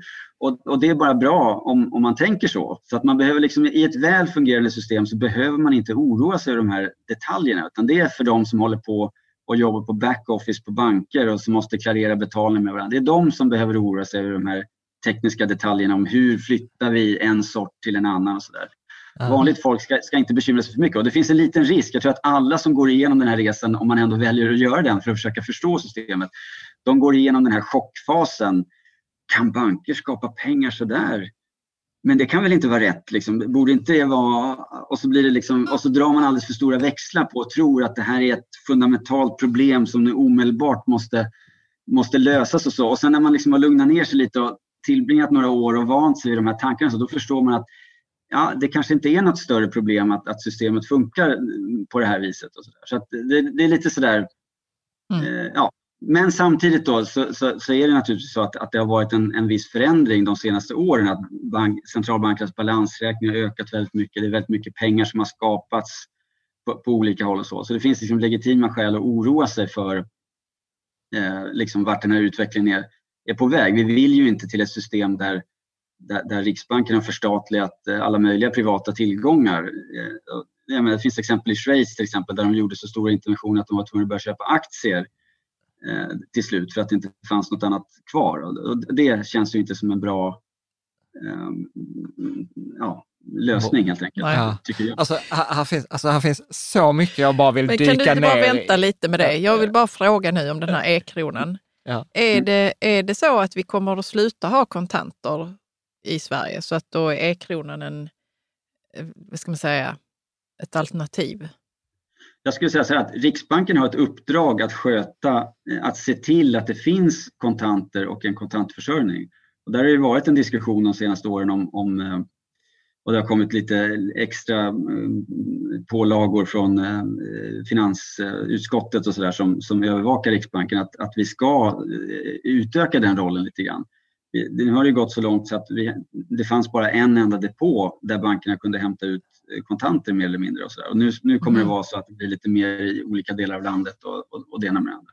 Men där kan man säga att det, det är liksom en utveckling som är ganska efterfrågestyrd också. Bank, liksom, privata banker har kommit på en massa smidiga, det vet ju alla som organiserar en fest eller någonting där, där man vill att folk ska bidra och så att Swish är inte så dumt naturligtvis och så. Eh, och, och, eh, så att det, det, är liksom mycket efterfrågestyrt. Bankerna har, har, kommit på fiffiga lösningar för att sköta de här betalningarna på, på ett sätt som en del upplever som smidigare än att använda fysiska kontanter. Och det är ju inte en utveckling som Riksbanken vare sig kan eller vill vända på. Liksom. Utan det är bra att folk får använda andra sätt att, att eh, betala. Men, Men det kräver ju också att man har en eh, smartphone väl? Ja. Och, det kräver och det, att man har viss teknologi hemma. Absolut, och, och, och, det är där Riksbanken har den andra delen av sitt ansvar, att det ska finnas tillgång till betalningsmedel för säkra betalningar för alla, inte mm. bara för de som har en iPhone 12. Liksom. Nej, Utan bra man ska också kunna göra det med kontanter fortsatt. Och det är en, delvis en generationsfråga naturligtvis. Och så där, att, att det, det, finns en del av, av eh, befolkningen som fortfarande inte liksom har svepts med i den där digitala revolutionen. Och då vill man naturligtvis att de ska kunna fortsätta betala som de har varit vana vid. Och där har ju varit vissa problem naturligtvis sista tiden. Att en del butiker mer eller mindre inte längre vill hantera mm. Eh, kontanter och sådär. Så, så det, är, det är svåra frågor. Och sen liksom på längre sikt då, så är det frågan om, kommer folk att vilja fortsätta använda kontanter? Ja, om man tittar i andra länder, där har utvecklingen gått åt andra hållet. Eh, där är det faktiskt så att mängden kontanter som andel av BNP har ökat i flera länder eh, eh, efter finanskrisen. Och vad det beror på kan man ju bara spekulera i om det är att, att man kanske inte litar, att man vill ha en, en viss eh, buffer eh, som man håller i kontanter eller vad det nu kan vara. Men vi kan bara konstatera att det, Sverige och eh, andra nordiska länder sticker ut lite grann. Och det kan ju delvis bero på att vi tenderar att ligga lite före många andra länder just i teknik eh, anammande av ny teknik. Det var likadant med liksom när internet spreds och så, så, så, gick det snabbare i Sverige tills vi fick eh, nästan full täckning i, med, med, med bredband och sådana saker. Eh, och, och, det kanske är den effekten att, att svenskar är lite snabbare på att anamma den här nya tekniken. Det kan också vara saker som har att göra med historiska skäl, att eh, många europeiska länder inte litar på centralmakt på samma sätt som, som svenskar gör och känner sig obekväma med att lämna ut betalmönster och så till privata banker, vilket vi gör utan att kanske ens tänka på det. Att när vi betalar med våra kontokort och så där, då, då ger ju vi bankerna den informationen om våra köpmönster. Och den är värdefull och den sparar de. Mm. Eh, och, eh, och, och, och, en del andra länder kanske har en befolkning som inte är lika bekväm med att, att lämna ut den datan och att det är därför man väljer att fortsätta betala med kontanter. Det är bara spekulationer, men det, det kan finnas många skäl till att man vill använda eh, kontanter. Och, och där kan ju då e-kronan kan vara delvis ett substitut till kontanter men delvis också ett komplement. För det, det troliga är att den lösning som en centralbank skulle välja att implementera inte kommer att ha den anonymitet som, som kontanter eh, har, har, idag. Så att en del av, av um, ja, mm. vi får se. Mm. Ja, Men jag, jag, tänker en bisats som du sa där, för det är också en fråga som vi har fått in faktiskt flera. Det är så här, eh, varför är det okej okay för vissa butiker att inte acceptera kontanter? Får de, får de lov att, att göra det?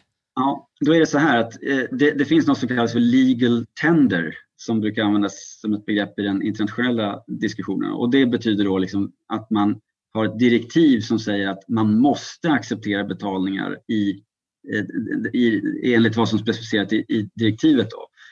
Eh, och, då har inte butikerna rätt att, att säga nej om det är legal tender. I Sverige har vi en märklig situation för där har vi någonting, om, nu är inte jag någon jurist, men min, min förståelse av situationen är att, att svenska kronor är legal tender, vilket betyder att kommer du in med en kontant i en butik, då ska du egentligen kunna betala med den. Samtidigt så har Sverige av tradition haft en väldigt stark eh, konsumentlagstiftning. Eh, eh, så det finns liksom en fri avtalsrätt. Och då är tolkningen att om en butik sätter upp en lapp i fönstret där det står detta är en kontantfri butik. Då anses det vara ett avtal mellan butiken, ett privaträttsligt avtal mellan butiken och kunden. Så går du in i den butiken för att köpa någonting, då gör du det efter att ha sett den här lappen som satt i fönstret. Här inne kan man inte betala med kontanter. Och då väger liksom den här privaträttsliga avtalsrätten eh, tyngre än den där legal tender-klausulen. Och det betyder att butiker får faktiskt säga att vi tänker inte acceptera kontanter. Så mm. det, det, är lite märklig legal eh, situation då. Medan i vissa andra länder är det så att, att den där legal tender-lagstiftningen är högst över allt annat. Så där kan inte butiker förhandla bort rätten att, eh, att acceptera kontanter. Mm. Ja, spännande. Alltså, jag hade egentligen planerat så här, typ att vi skulle prata om finansiell stabilitet och inflation. Eh, men jag tänker så här, vi har redan pratat i nästan e, en timme och en kvart här. Så jag tänker faktiskt att vi, vi ska runda av här och sen får vi fråga David så här om du kanske kan tänka dig komma tillbaka och prata om finansiell stabilitet i, i ett ytterligare avsnitt istället för att liksom slarva bort det på tio minuter. Yeah. Och då, då tänker jag eh, så här, är det någon fråga om vi tittar på just detta med penningpolitik och betalningar? Är det, är det någonting du tänker så här, detta borde vi ha frågat? Eller detta är liksom viktigt kring just pengar och betalningar, e-krona, affärsbankspengar, centralbankspengar? Alltså, man, man, kan väl säga så här att vi, vi kommer ju egentligen aldrig fram till, till penningpolitik, så det kanske vi skulle ta innan, innan vi rundar av. Man säger liksom, penningpolitik handlar inte så mycket om och kontrollera mängden pengar eller, eller någonting annat utan i alla fall mm. som, som den har bedrivits på, eh, på de flesta centralbanker världen över de senaste 25 åren eh, så har det varit väldigt mycket fokus på själva ramverket för penningpolitiken och det är då ett inflationsmål. Ja. Eh, och om man bara får säga något kort om det då, så ja. för att knyta tillbaka till det vi pratade om i början. Liksom, det här är en, en, fråga som har varit med centralbanker och inte bara centralbanker utan hela monetära systemet i, i flera tusen år. Liksom. Syftet med pengar, eller eh, eh, liksom peng, för att pengar ska funka bra just som pengar så krävs att värdet på de här pengarna ska vara bevarat. Så köpkraften som man får för de här pengarna får inte ändras för mycket över tid, framförallt inte urholkas för, för mycket över tid. Då riskerar monetära systemet att funka dåligt. Eh, och tidigare var det så att det fanns ett, ett guldinnehåll till exempel i pengar. Och då behövdes ingen centralbank utan det räckte med att den som smälte ner pengarna, att man visste att den personen gjorde det hela på ett korrekt sätt så att det inte blev falsk mynteri och sådär. Men Eh, men att man, då, då var liksom in, guldinnehållet var en tillräcklig garant för värdet i det här myntet. Sen en, på 19... En. Sen, börjar, sen börjar man ju klippa av kanterna. Du vet ju ja. i romarriket, eh, liksom att man gjorde mynten mindre och man bytte ut ja. eh, innehållet. Det, det, har även förekommit precis att man späder ut det och börjar använda en, en, liksom andra metaller och blandar upp det med guldet så, så att det tunnas ut och sådär. Men, men liksom principen är att innehållet i myntet var liksom garanten i sig för att det här myntet var något, något värdefullt. Då. Eh, och på 1900-talet så gick man ifrån det där. Efter att man övergav guldstandarden då hade man under en period Bretton Woods-systemet där man hade fasta växelkurser mot dollarn och där dollarn fortfarande var på guldstandarden. Så då, fram till någon gång på 70-talet så var ju fortfarande en stor del av ekonomin liksom guldbaserad. Sådär. Men efter, efter det att den kopplingen bröts, eh, och det var ju delvis Vietnamkrig och annat som, som provocerade fram det, brottet, för USA kunde inte längre hålla sig till, till guldstandard som de hade tänkt. Och Frankrike försökte utnyttja det, för de, var det inte så också att Frankrike insåg att USA försöker lura dem, så de begärde ut guldet och då blev det ohållbart för eh, Frankrike. Ja. Alltså det är så spännande historier. Ja. Men, men, men, om man då hoppar över liksom historiska, det, det, man landar i är då att man liksom, eh, numera har vi ett, ett så kallat fiat-system som betyder helt enkelt att det finns ingen real, det finns inget realt inneboende värde i pengarna för det finns ingen koppling längre till någon metall eller, eller någonting annat. Och då måste någonting annat i systemet garantera det här värdet. Och som man har tänkt då i, i de här centralbanksvärlden eh, är att det är centralbanken som ska gå in och vara den där som garanterar värdet på pengarna. Och hur ska man då göra det i praktiken? Jo, då har man kommit fram till efter många års tankemödor att, att en inflationsmålsregim är någonting som har funkat hyggligt bra i ganska många länder som har gått över till det här systemet. Då. Och då har man helt enkelt ett, ett målet för pengars värde definierar man helt enkelt som att förändringen i ett levnadskostnadsindex får inte bli för stor utan den ska vara 2% ehm, per år. Det är klart att man kunde säga att det ska vara 0% men det finns olika skäl till som vi inte hinner prata om nu varför man då vill ha ett mål som är snarare 2 än, än att lägga sig ända nere på, eh, på noll. Då. Och det är liksom Riksbankens uppgift, penningpolitiska uppgift. Se till att eh, hålla sig så, så gott det går till det här eh, inflationsmålet. Aha. Och sen bedriver man då penningpolitik genom att använda styrinstrument för att försöka påverka inflationen. Och då är problemet att, att det finns en en um, läg, eller vad man ska kalla det på svenska. En, en, eh, det, det, tar viss tid från det att man gör en penningpolitisk eh, intervention, att man förändrar räntan till exempel.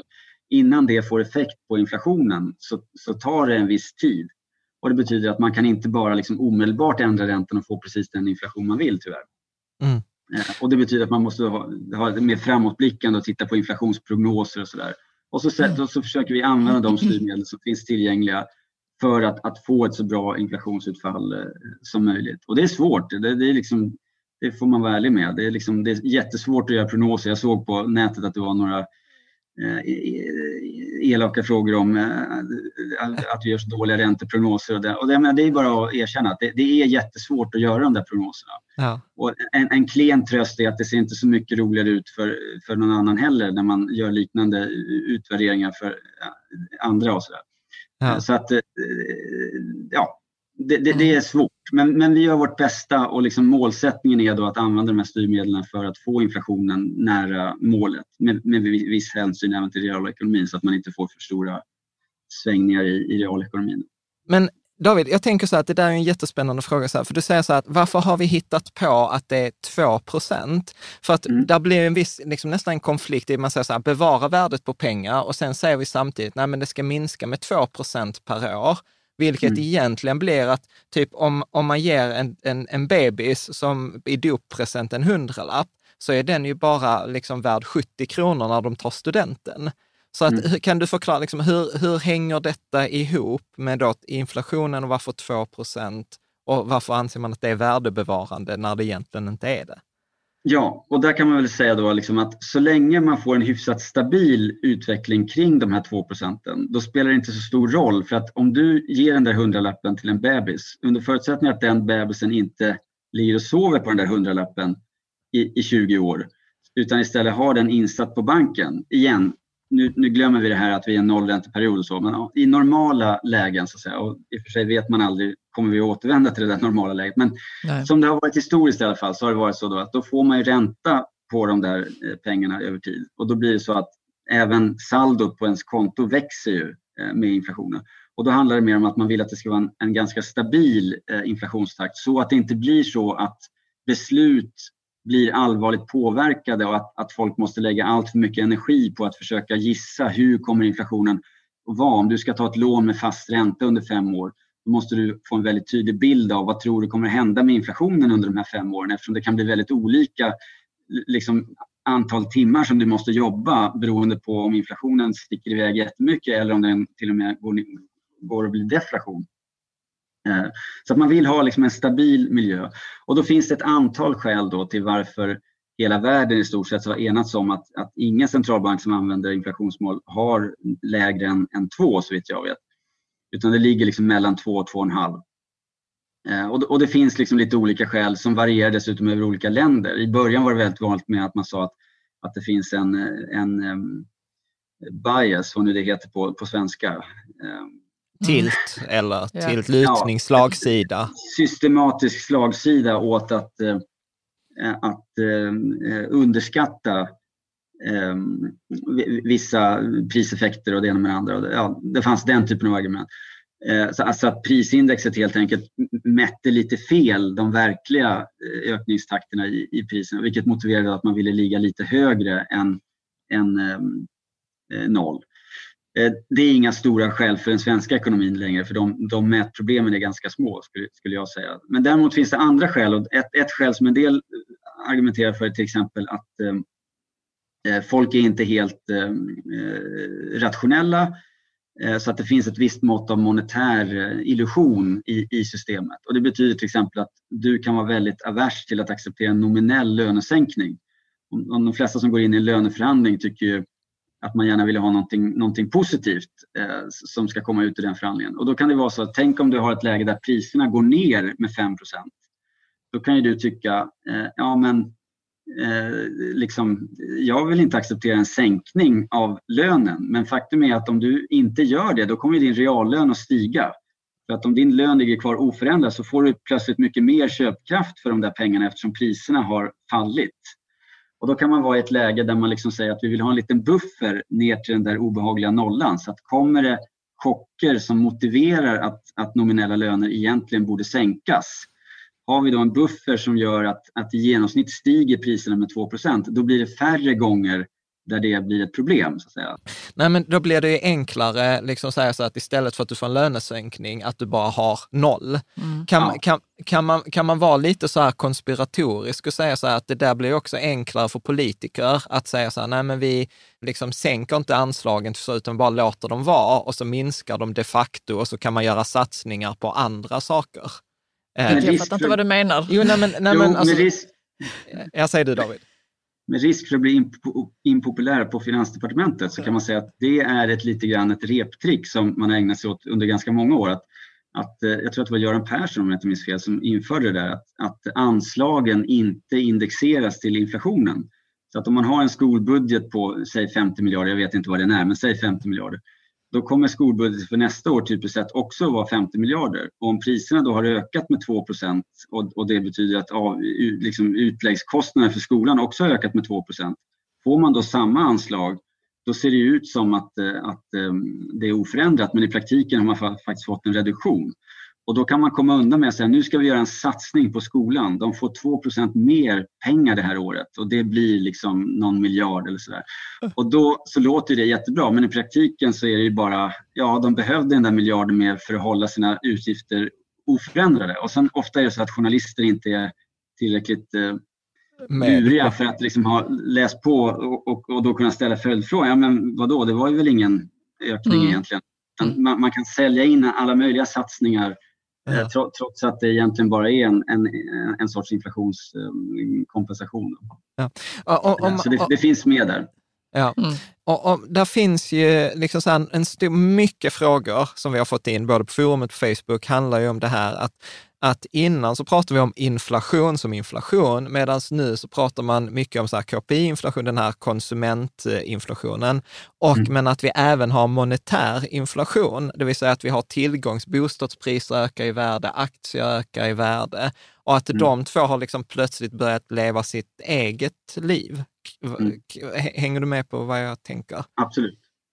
Uh, vad är, din, mm. vad, vad är frågan där egentligen? Jo, men eh, hur, hur har vi liksom, kan de två inflationerna skiljas åt? Se, är, är, det en risk? Eller liksom, för, för det blir ju plötsligt att, att Riksbanken säger så här, men vi har ingen inflation och sen har bostadspriserna ökat med 10 procent om året. Mm. Det är en jättespännande fråga och, och, och en jättesvår eh, fråga kan jag säga. Bara som ett exempel kan jag säga att ECB annonserade ganska nyligen att de nu har inlett ett eh, femårsprojekt för att inkludera huspriser i eh, HIKP som är deras eh, motsvarighet till, kan man väl säga, till, till våran KPI. Eller, Riksbanken har ett mål för KPIF nu sedan ett par år tillbaks och ECB har, har kommunicerat i termer av HIKP. Och där finns inte de här bostadspriserna alls med och nu har de, ska de lansera ett projekt där de ska försöka få in de här. Men det är så svårt att de räknar med att det kommer att ta minst fem år. Och, och min känsla är lite grann lycka till eh, också därför att de ska få med sig Eurostat på båten och, och de ska liksom komma överens om, om, om, hur det där ska, ska ske. Och man kan säga så här liksom att eh, man måste börja med att fråga sig vad är det för index som, som Riksbanken egentligen vill rikta in sig på? Vad, vad är liksom grunden för att man ska ha just ett KPI? Vad, vad, är det för ett mått egentligen? då? Och då kan man säga att det, ett, det försöker vara ett levnadskostnadsindex. Och det, där kommer vi tillbaka till att det ska vara liksom relaterat till den här värdebevarande funktionen av kronorna. Syftet är att du ska kunna få ut ungefär samma mängd reala varor och tjänster som du konsumerar. Det är det som är målet för att pengarna ska kunna anses vara stabila liksom, i, i värde. Eh, och det är den utgångspunkten tror jag de flesta centralbanker har haft när de har valt just ett, ett eh, levnadskostnadsindex som det som de siktar på att, att eh, fixa. Då. Att hålla det stabilt. Och då kan man säga, varför ska inte aktier vara med? Ja, det är väl ingen som sitter och knaprar på en aktie vid frukostbordet så att säga, utan de flesta äter flingor eller gröt. Eh, och det betyder att om aktiepriserna åker lite upp eller ner, det spelar ingen roll för din reala konsumtion. Liksom. Ditt välbefinnande i reala termer eh, förändras inte av det därför att du äter inte den där finansiella tillgången. Det är en del av ditt sparande. Eh, så det finns ganska goda skäl kan man säga, om man accepterar de här teoretiska grunderna i alla fall, då, finns det ganska goda skäl för till exempel att aktiepriser inte ska finnas med i, de här eh, indexen som centralbankerna ska försöka ehm, stabilisera. Sen blir det lite krångligare när man kommer in på huspriser för där är problemet att ett hus är ju både och. Om du köper ett hus så kommer det huset dels att leverera en form av reala tjänster till dig, nämligen att du bor och har tak över huvudet och kan, kan bo och ha trevligt i din lägenhet eller hus. Eh, och det är någonting som du konsumerar varje månad i någon mening. Liksom. Huset deprecierar lite grann kanske, alltså det kräver lite underhållsarbete och det ena med det andra. Så det finns kostnader associerade med att ha ett hus. Men samtidigt så får du ut en, en tjänst av det i form av att du faktiskt konsumerar ett boende helt enkelt. Då. Men det är också en, en, investeringsvara därför att huset kommer att bevara rätt mycket av värdet. Du köper kanske en mark som hör till och det ena med det andra. Så att, så att värdet på ditt hus kan ju öka över tid. Eh, och det har ingenting att göra med eh, de reala tjänsterna nödvändigtvis. Eller jo, man hoppas ju att det ska vara relaterat förstås. Att den som köper huset av det gör det för att, inte som ett investeringsobjekt, utan för att den vill få del av de här liksom, reala användningen. Men men du förstår vad jag menar, det, det finns liksom två komponenter här. Dels så, så, är ett hus en bruksvara som man faktiskt konsumerar. Men det är också en investeringsvara eh, som, som, kan bevara värde eh, över tid. Och då är frågan, hur ska man då få in om man, om man tycker att det är rimligt att man ska ha med den här boendekostnaden, vilket de flesta skulle säga att, att det är, och inklusive mig själv. Man vill ha in de där boendekostnaderna i levnadskostnadsindex, men hur ska det gå till? Eh, och då funkar det så att, att eh, när det gäller hyresbiten då, alltså de som bor i en, i en hyreslägenhet, där är det jätteenkelt. Där tar man bara hyran och så säger man att det där är liksom levnadskostnadsbiten av att bo i din lägenhet, uppenbart. Du betalar hyra varje månad.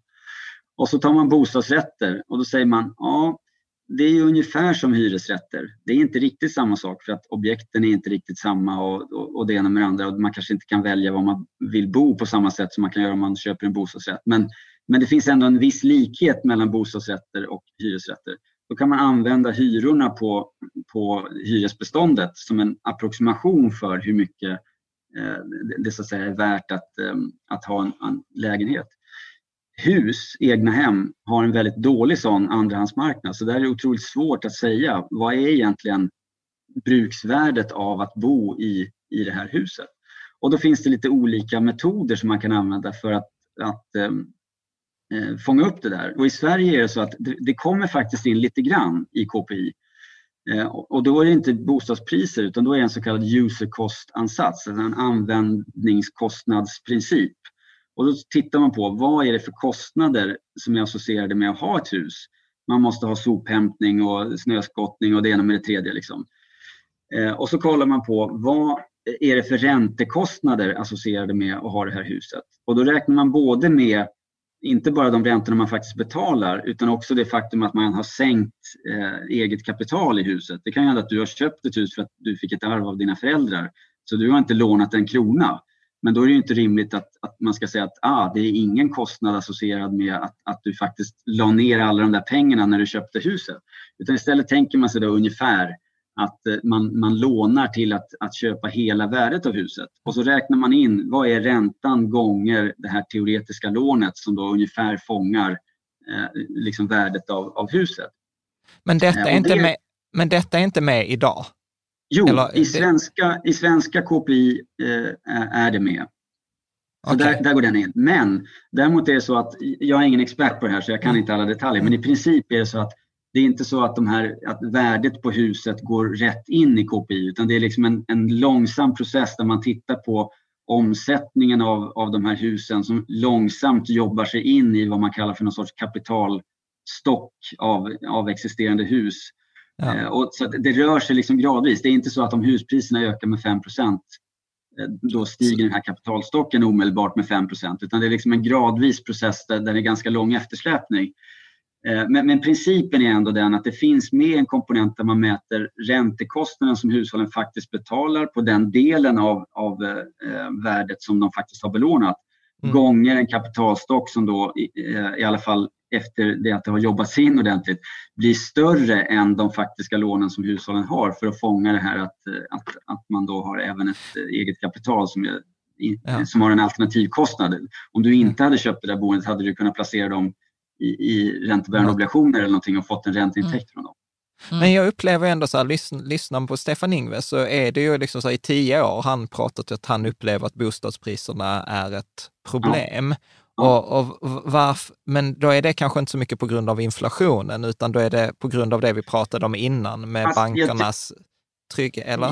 Jag, tror absolut att liksom de, de, stora problemen som man tänker, som är inkluderat i, i det, är mer relaterat till finansiell stabilitet. Att, att en del är oroliga för att om man tittar på liksom priserna, hur de har gått de senaste 10-15 åren, så, så kan ju vem som helst bli lite chockad över vilken, vilken prisökning det har varit. Och naturligtvis är det relaterat till vad som har hänt med räntorna under den perioden. Alltså många som går in på banken kanske egentligen inte eh, tänker så mycket på hur mycket de lånar utan de är intresserade av vad blir min månadskostnad? Och då är det klart att om räntan har gått ner väldigt kraftigt och man har en given inkomst, ja då får man idag låna mycket mer än vad man fick göra för, för 20 år sedan. För att inte tala om på 80-talet när man hade en väldigt hög inflation. Och, så. Ja. Eh, och, och, och, det där är naturligtvis eh, väldigt intressant och, och, väldigt svårt och där har väl Riksbanken har liksom under olika perioder har man resonerat lite olika, men jag skulle säga att man har väl landat i på något vis att det här är ett problem som man ser för samhället, men det är inget problem som Riksbanken kan ta hänsyn till för att vårt mål handlar inte om huspriser utan vårt mål handlar om att hålla det här levnadskostnadsindexet på 2% Det är det som har definierats som, som, som vårt uppdrag.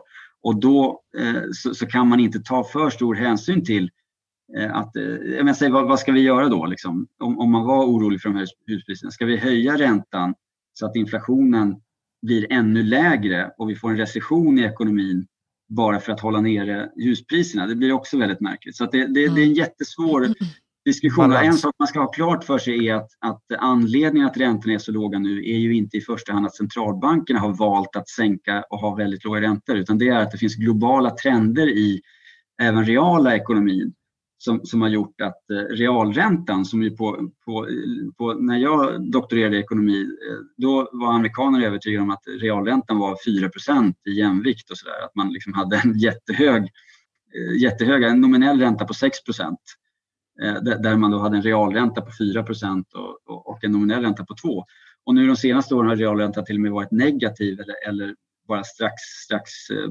positiv. Och det gör att liksom när, när centralbanken sätter de nominella räntorna eh, då är det liksom avvikelsen från den här reala trenden som, som blir avgörande för hur ekonomin påverkas lite grann. Och den reala trenden kan centralbankerna inte göra någonting åt utan det är andra faktorer som driver. Det har demografiska faktorer och eh, olika internationella, Bernanke har historier om att det är liksom Kina och Saudiarabien och sådär som har fått jättestora överskott som de har velat placera och det har tenderat att liksom trycka ner eh, räntorna i, i västvärlden och sådär. Eh, mm. Så, så det, det, är inte så att centralbankerna bara har valt att ha låga räntor för, för skojs skull och så har vi hamnat i den här jätteskuldökningen så att säga. Mm. Mm. Men jag, jag tänker tänk vi ska bara hoppa tillbaka där till, till, inflationen. Dagens Industri skrev en artikel, de skrev så att vi har numera två valutor i Sverige, typ lönekronor och tillgångskronor. Och så säger de lite så här lite raljant att idag mäter vi enbart inflationen på lönekronorna, för det är precis som du säger, det är levnadsprisindexet. Men han säger så här, rimligtvis borde man även titta på tillgångskronorna för att vi växlar ju inom situationstecken mellan tillgångskronorna. Och kan man då säga att liksom det är inte ett problem att vi inte har med aktiepriserna, för du sa så här att vi konsumerar inte aktier till frukost, men utan problemet skulle väl uppstå om vi började plötsligt flytta från tillgångarna ut i den vanliga ekonomin. Kan, kan man säga så eller? Ja, det är jättesvårt det där för att det, det är liksom eh, det, det, blir för, för komplicerat tror jag. Men, men eh, man, jag tycker absolut att det är en intressant dynamik där kring hur man mäter inflationen. För att vi, vi har ju speciella problem i Sverige också, att vi har inte en fungerande hyresmarknad. I, alltså det är inte marknadshyror överallt utan vi har en, en och, och det kan man ju naturligtvis tycka är bra beroende på ens utgångspunkt. Men just för den här diskussionen så är det ett problem då. För att när man använder hyror som en proxy och, och på lite olika sätt och så där, då, då kanske man inte fångar Eh, de verkliga kostnaderna som folk eh, faktiskt eh, har, om man säger. Och att, då, att det skulle behöva göras ett bättre arbete för att fånga de kostnaderna på ett bra sätt. Och då är det möjligt att man skulle få se en annan utveckling. Sen ska man säga det att om man tänker den här user cost varianten då som en del håller på med. Tittar man då på ett, ett visst sätt att beräkna dem, då skulle man egentligen säga att då bör man räkna bort värdeökning i eh, huset från användarkostnaden. Så man skulle säga liksom att om vi försöker räkna hur mycket har de här priserna ökat över tid, då skulle vi säga då summerar vi hur mycket våra kostnader ökar över tid. Men sen drar vi av hur mycket vi har tjänat på att vi faktiskt hade huset för att priset på huset har stigit. Och gör man en sån beräkning, då skulle man få ett negativt bidrag till inflationen eh, på den svenska marknaden de senaste 20 åren eftersom huspriserna har stigit jättemycket så att de som har ägt hus har i stort sett tjänat på, eh, inte bara i stort sett, de som har suttit på hus har ju tjänat oerhört mycket på eh, den eh, placeringen så att säga, i teorin. Men problemet är ju att man inte kan gå ur hur som helst för att man vill fortfarande ha sitt hus och, och bo i och det finns inte en, en ordentligt fungerande hyresmarknad som gör att folk enkelt kan byta fram och tillbaka. Och så där. Ja. Jag tänkte sista, sista frågan här, bara liksom som konceptuellt. Så att Riksbankens viktigaste verktyg, det är ju den här styrräntan. Och kan du bara liksom så här, för, för en vanlig person, för man, man hör ju de här eh, ibland på, på tv, så här, nu har det, direktionen träffats och man har gått ut med detta, att man sänker styrräntan, eller man lämnar, oftast är det så här, räntan lämnar, lämnar sig oförändrad. Mm. Kan ja. du bara, liksom så här, för någon som inte läst nationalekonomi, hur, hur, hur liksom går, man tar beslutet och sen påverkar det den där räntan i, där bankerna sätter in sina pengar, eller liksom, hur, ja. hur är påverkan? Nu känns det som att vi har kommit eh, en, Hela varvet. cirkel här.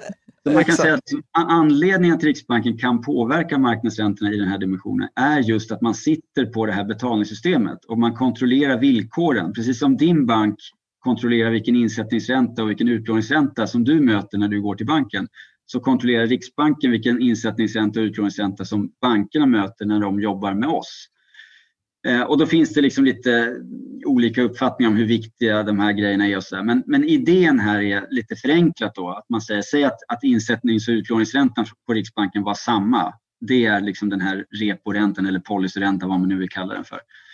Eh, då säger man det blir bankernas marginalfinansieringskostnad. Om bankerna får ett kortsiktigt utflöde av pengar som gör att de hamnar negativt hos, hos Riksbanken för att vi gör transaktioner där folk köper lägenheter som gör att, att pengar så att säga, flödar mellan bankerna. Eh, då blir liksom bankens marginella finansieringskostnad att få tillbaka de där pengarna, det blir ju då att få låna av Riksbanken och betala den här reporäntan. Och då är tanken att, eh, att eh, det styr då vad blir liksom prissättningen när bankerna gör affärer mellan varandra på de här korta marknaderna för likviditet. Alltså när man vill göra korta lån på någon vecka eller två eller så. Eh, då, då, hamnar de låneräntorna väldigt mycket i närheten av den här reporäntan beroende på hur vi har utformat de här villkoren och, och, och styrsystemet i stort. och så. Eh, och då är tanken liksom att det sätter någon sorts bas för räntekorridoren. De här riskfria transaktionerna med Riksbanken sätter någon sorts eh, lägsta nivå för utlåningsräntor mellan banker. Och sen tänker man sig då att det här liksom ska jobba sig igenom på finansiella marknader så att andra korta marknadsräntor i stort sett reagerar ungefär som Riksbankens ränta fast kanske med ett riskpåslag. Om det är så att du lånar till att göra oljeinvesteringar i, i Norge eh, då får inte du den riskfria räntan därför att det finns risk att de där projekten inte kommer att leverera och då blir det en riskpremie som läggs på. Men poängen är att man får liksom en bas för räntestrukturen så att under förutsättning att de här riskpremierna inte påverkar så mycket av själva reporäntebeslutet så kommer eh, liksom hela räntekurvan på marknaden och, och följa med eh, den, den här reporäntan. Och tittar man på data, jag, jag skrev en kommentar, ett par kommentarer tillsammans med Henrik Eriksson, en kollega på Riksbanken, där vi konstaterar att, att det är en ganska stor följsamhet mellan de genomsnittliga betalningar som folk faktiskt betalar på korta lån och på den, den här reporäntan. Även om det från tid till annan naturligtvis kan vara att enskilda boräntor till exempel kanske inte alltid följer om Riksbanken sänker räntan då kanske inte just din boränta omedelbart faller ja. precis lika mycket. Och så där. Men i genomsnitt så, så, är det en ganska god följsamhet ja. mellan de här två. Ja. Kan, kan, man, kan man säga så väldigt förenklat att om, om ni sänker räntan och Swedbank då i förlängningen till exempel då inte sänker med motsvarande på bolåneräntan, då har ju deras marginal ökat. Då tjänar de mer pengar, kan man säga så? Ja, det, förenklat. Lite, för, Lite förenklat, för det beror ju på liksom hur deras finansieringssituation ser ut och vad, vad som händer med de räntorna. Och så men, men, i princip kan det vara så att om, om vissa tillgångar eh, li, inte ändras och andra tillgångar eh, ändras, då ökar den där marginalen. Liksom. Ja, mm. precis. Det, alltså ett magiskt, eh, David, liksom, jag tycker detta har varit jättekul. Sen är det ju liksom, där jag känner lite dåligt samvete mot våra läsare, där det har varit mycket frågor. Alltså, vi, vi har, har alltid det så. Ja, vi har alltid allt från chipspåsar till att varför mäts det i inflationen att chipspåsarna har blivit mindre? Jag har inte ens noterat att Nej. chipspåsarna Nej. har blivit eh, mindre. Eh, men det har varit många frågor som vi inte har kunnat ja, ta med. Men, men, de, men de, får vi ta vid ett annat tillfälle. Mm. Men jag brukar ha en fråga, vi brukar ha en fråga vi alltid ställer till alla våra gäster eh, som är så här finansbranschen. Vad skulle du säga är det, så här, det sämsta rådet du brukar höra inom finans eller kring så här centralbanker eller missuppfattning? Dåligt råd eller missuppfattning? Oj, det var svårt. Eh, ja, men jag, jag, tycker kanske den där missuppfattningen om, om, om pengar som jag pratat om. Liksom, eh, att, att ehm, eh, det är många av, av, mina, även akademiska kollegor som, som ibland har lite svårt att förstå hur, eh, liksom hur det här med centralbankspengar så faktiskt funkar. Det är liksom många som sitter fast lite grann i, i en sån här skolboksmodell från 60-talet där man liksom fick en viss eh, förklaring av, av hur saker och ting hänger ihop. Och den, den förklaringen är så lätt gripbar att man tycker att det är trevligt att klänga sig fast vid den. Liksom. Men sen har tiderna förändrats och om man verkligen vill förstå de här grejerna lite djupare då måste man lägga lite energi på, på att läsa upp sig på de här grejerna. Så det, det, mm. det skulle jag säga är en sån där um, missuppfattning. Um, ja. Ja. Men, men sen, jag, jag vet inte, jag kanske har kommit fram nu alldeles för för bestämd nu och sådär. Jag, jag, vill verkligen säga att det här är jättesvåra frågor och det, det, finns absolut goda skäl till att ha legitim oro kring olika saker och, och sådär. Så jag vill inte säga att, att allting här är, är lugnt och så utan jag har bara försökt redogöra för mitt ja. perspektiv på, på de här frågorna men jag är helt medveten om att man kan ha alla möjliga typer av oro som kan vara mer eller mindre befogad eh, för, för olika aspekter av det. Så alla läsare som har det har min fulla respekt för att det, det, det är liksom helt rimligt att, ja. att, att ha andra så, uppfattningar än jag har redovisat.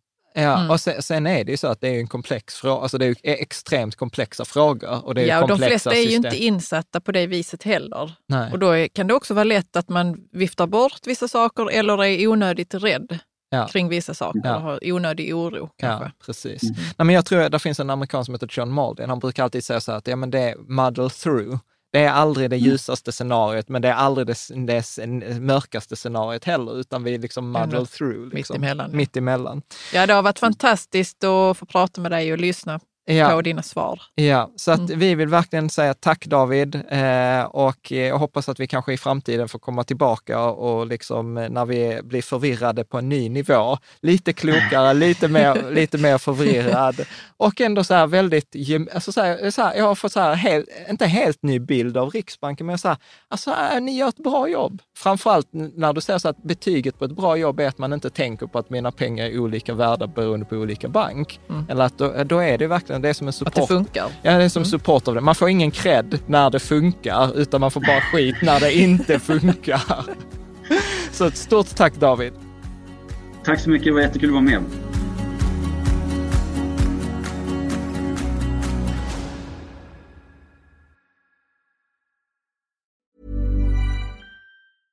Want flexibility? Take yoga. Want flexibility with your health insurance? Check out United Healthcare Insurance Plans. Underwritten by Golden Rule Insurance Company, they offer flexible, budget friendly medical, dental, and vision coverage that may be right for you. More at uh1.com.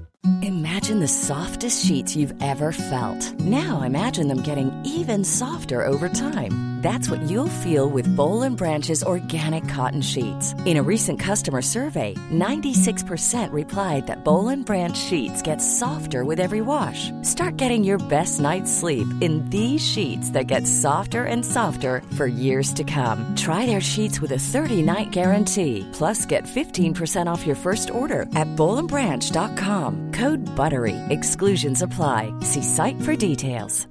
Mom deserves the best, and there's no better place to shop for Mother's Day than Whole Foods Market. They're your destination for unbeatable savings, from premium gifts to show-stopping flowers and irresistible desserts. Start by saving 33% with Prime on all body care and candles. Then get a 15-stem bunch of tulips for just $9.99 each with Prime. Round out Mom's menu with festive rosé, irresistible berry chantilly cake, and more special treats. Come celebrate Mother's Day at Whole Foods Market.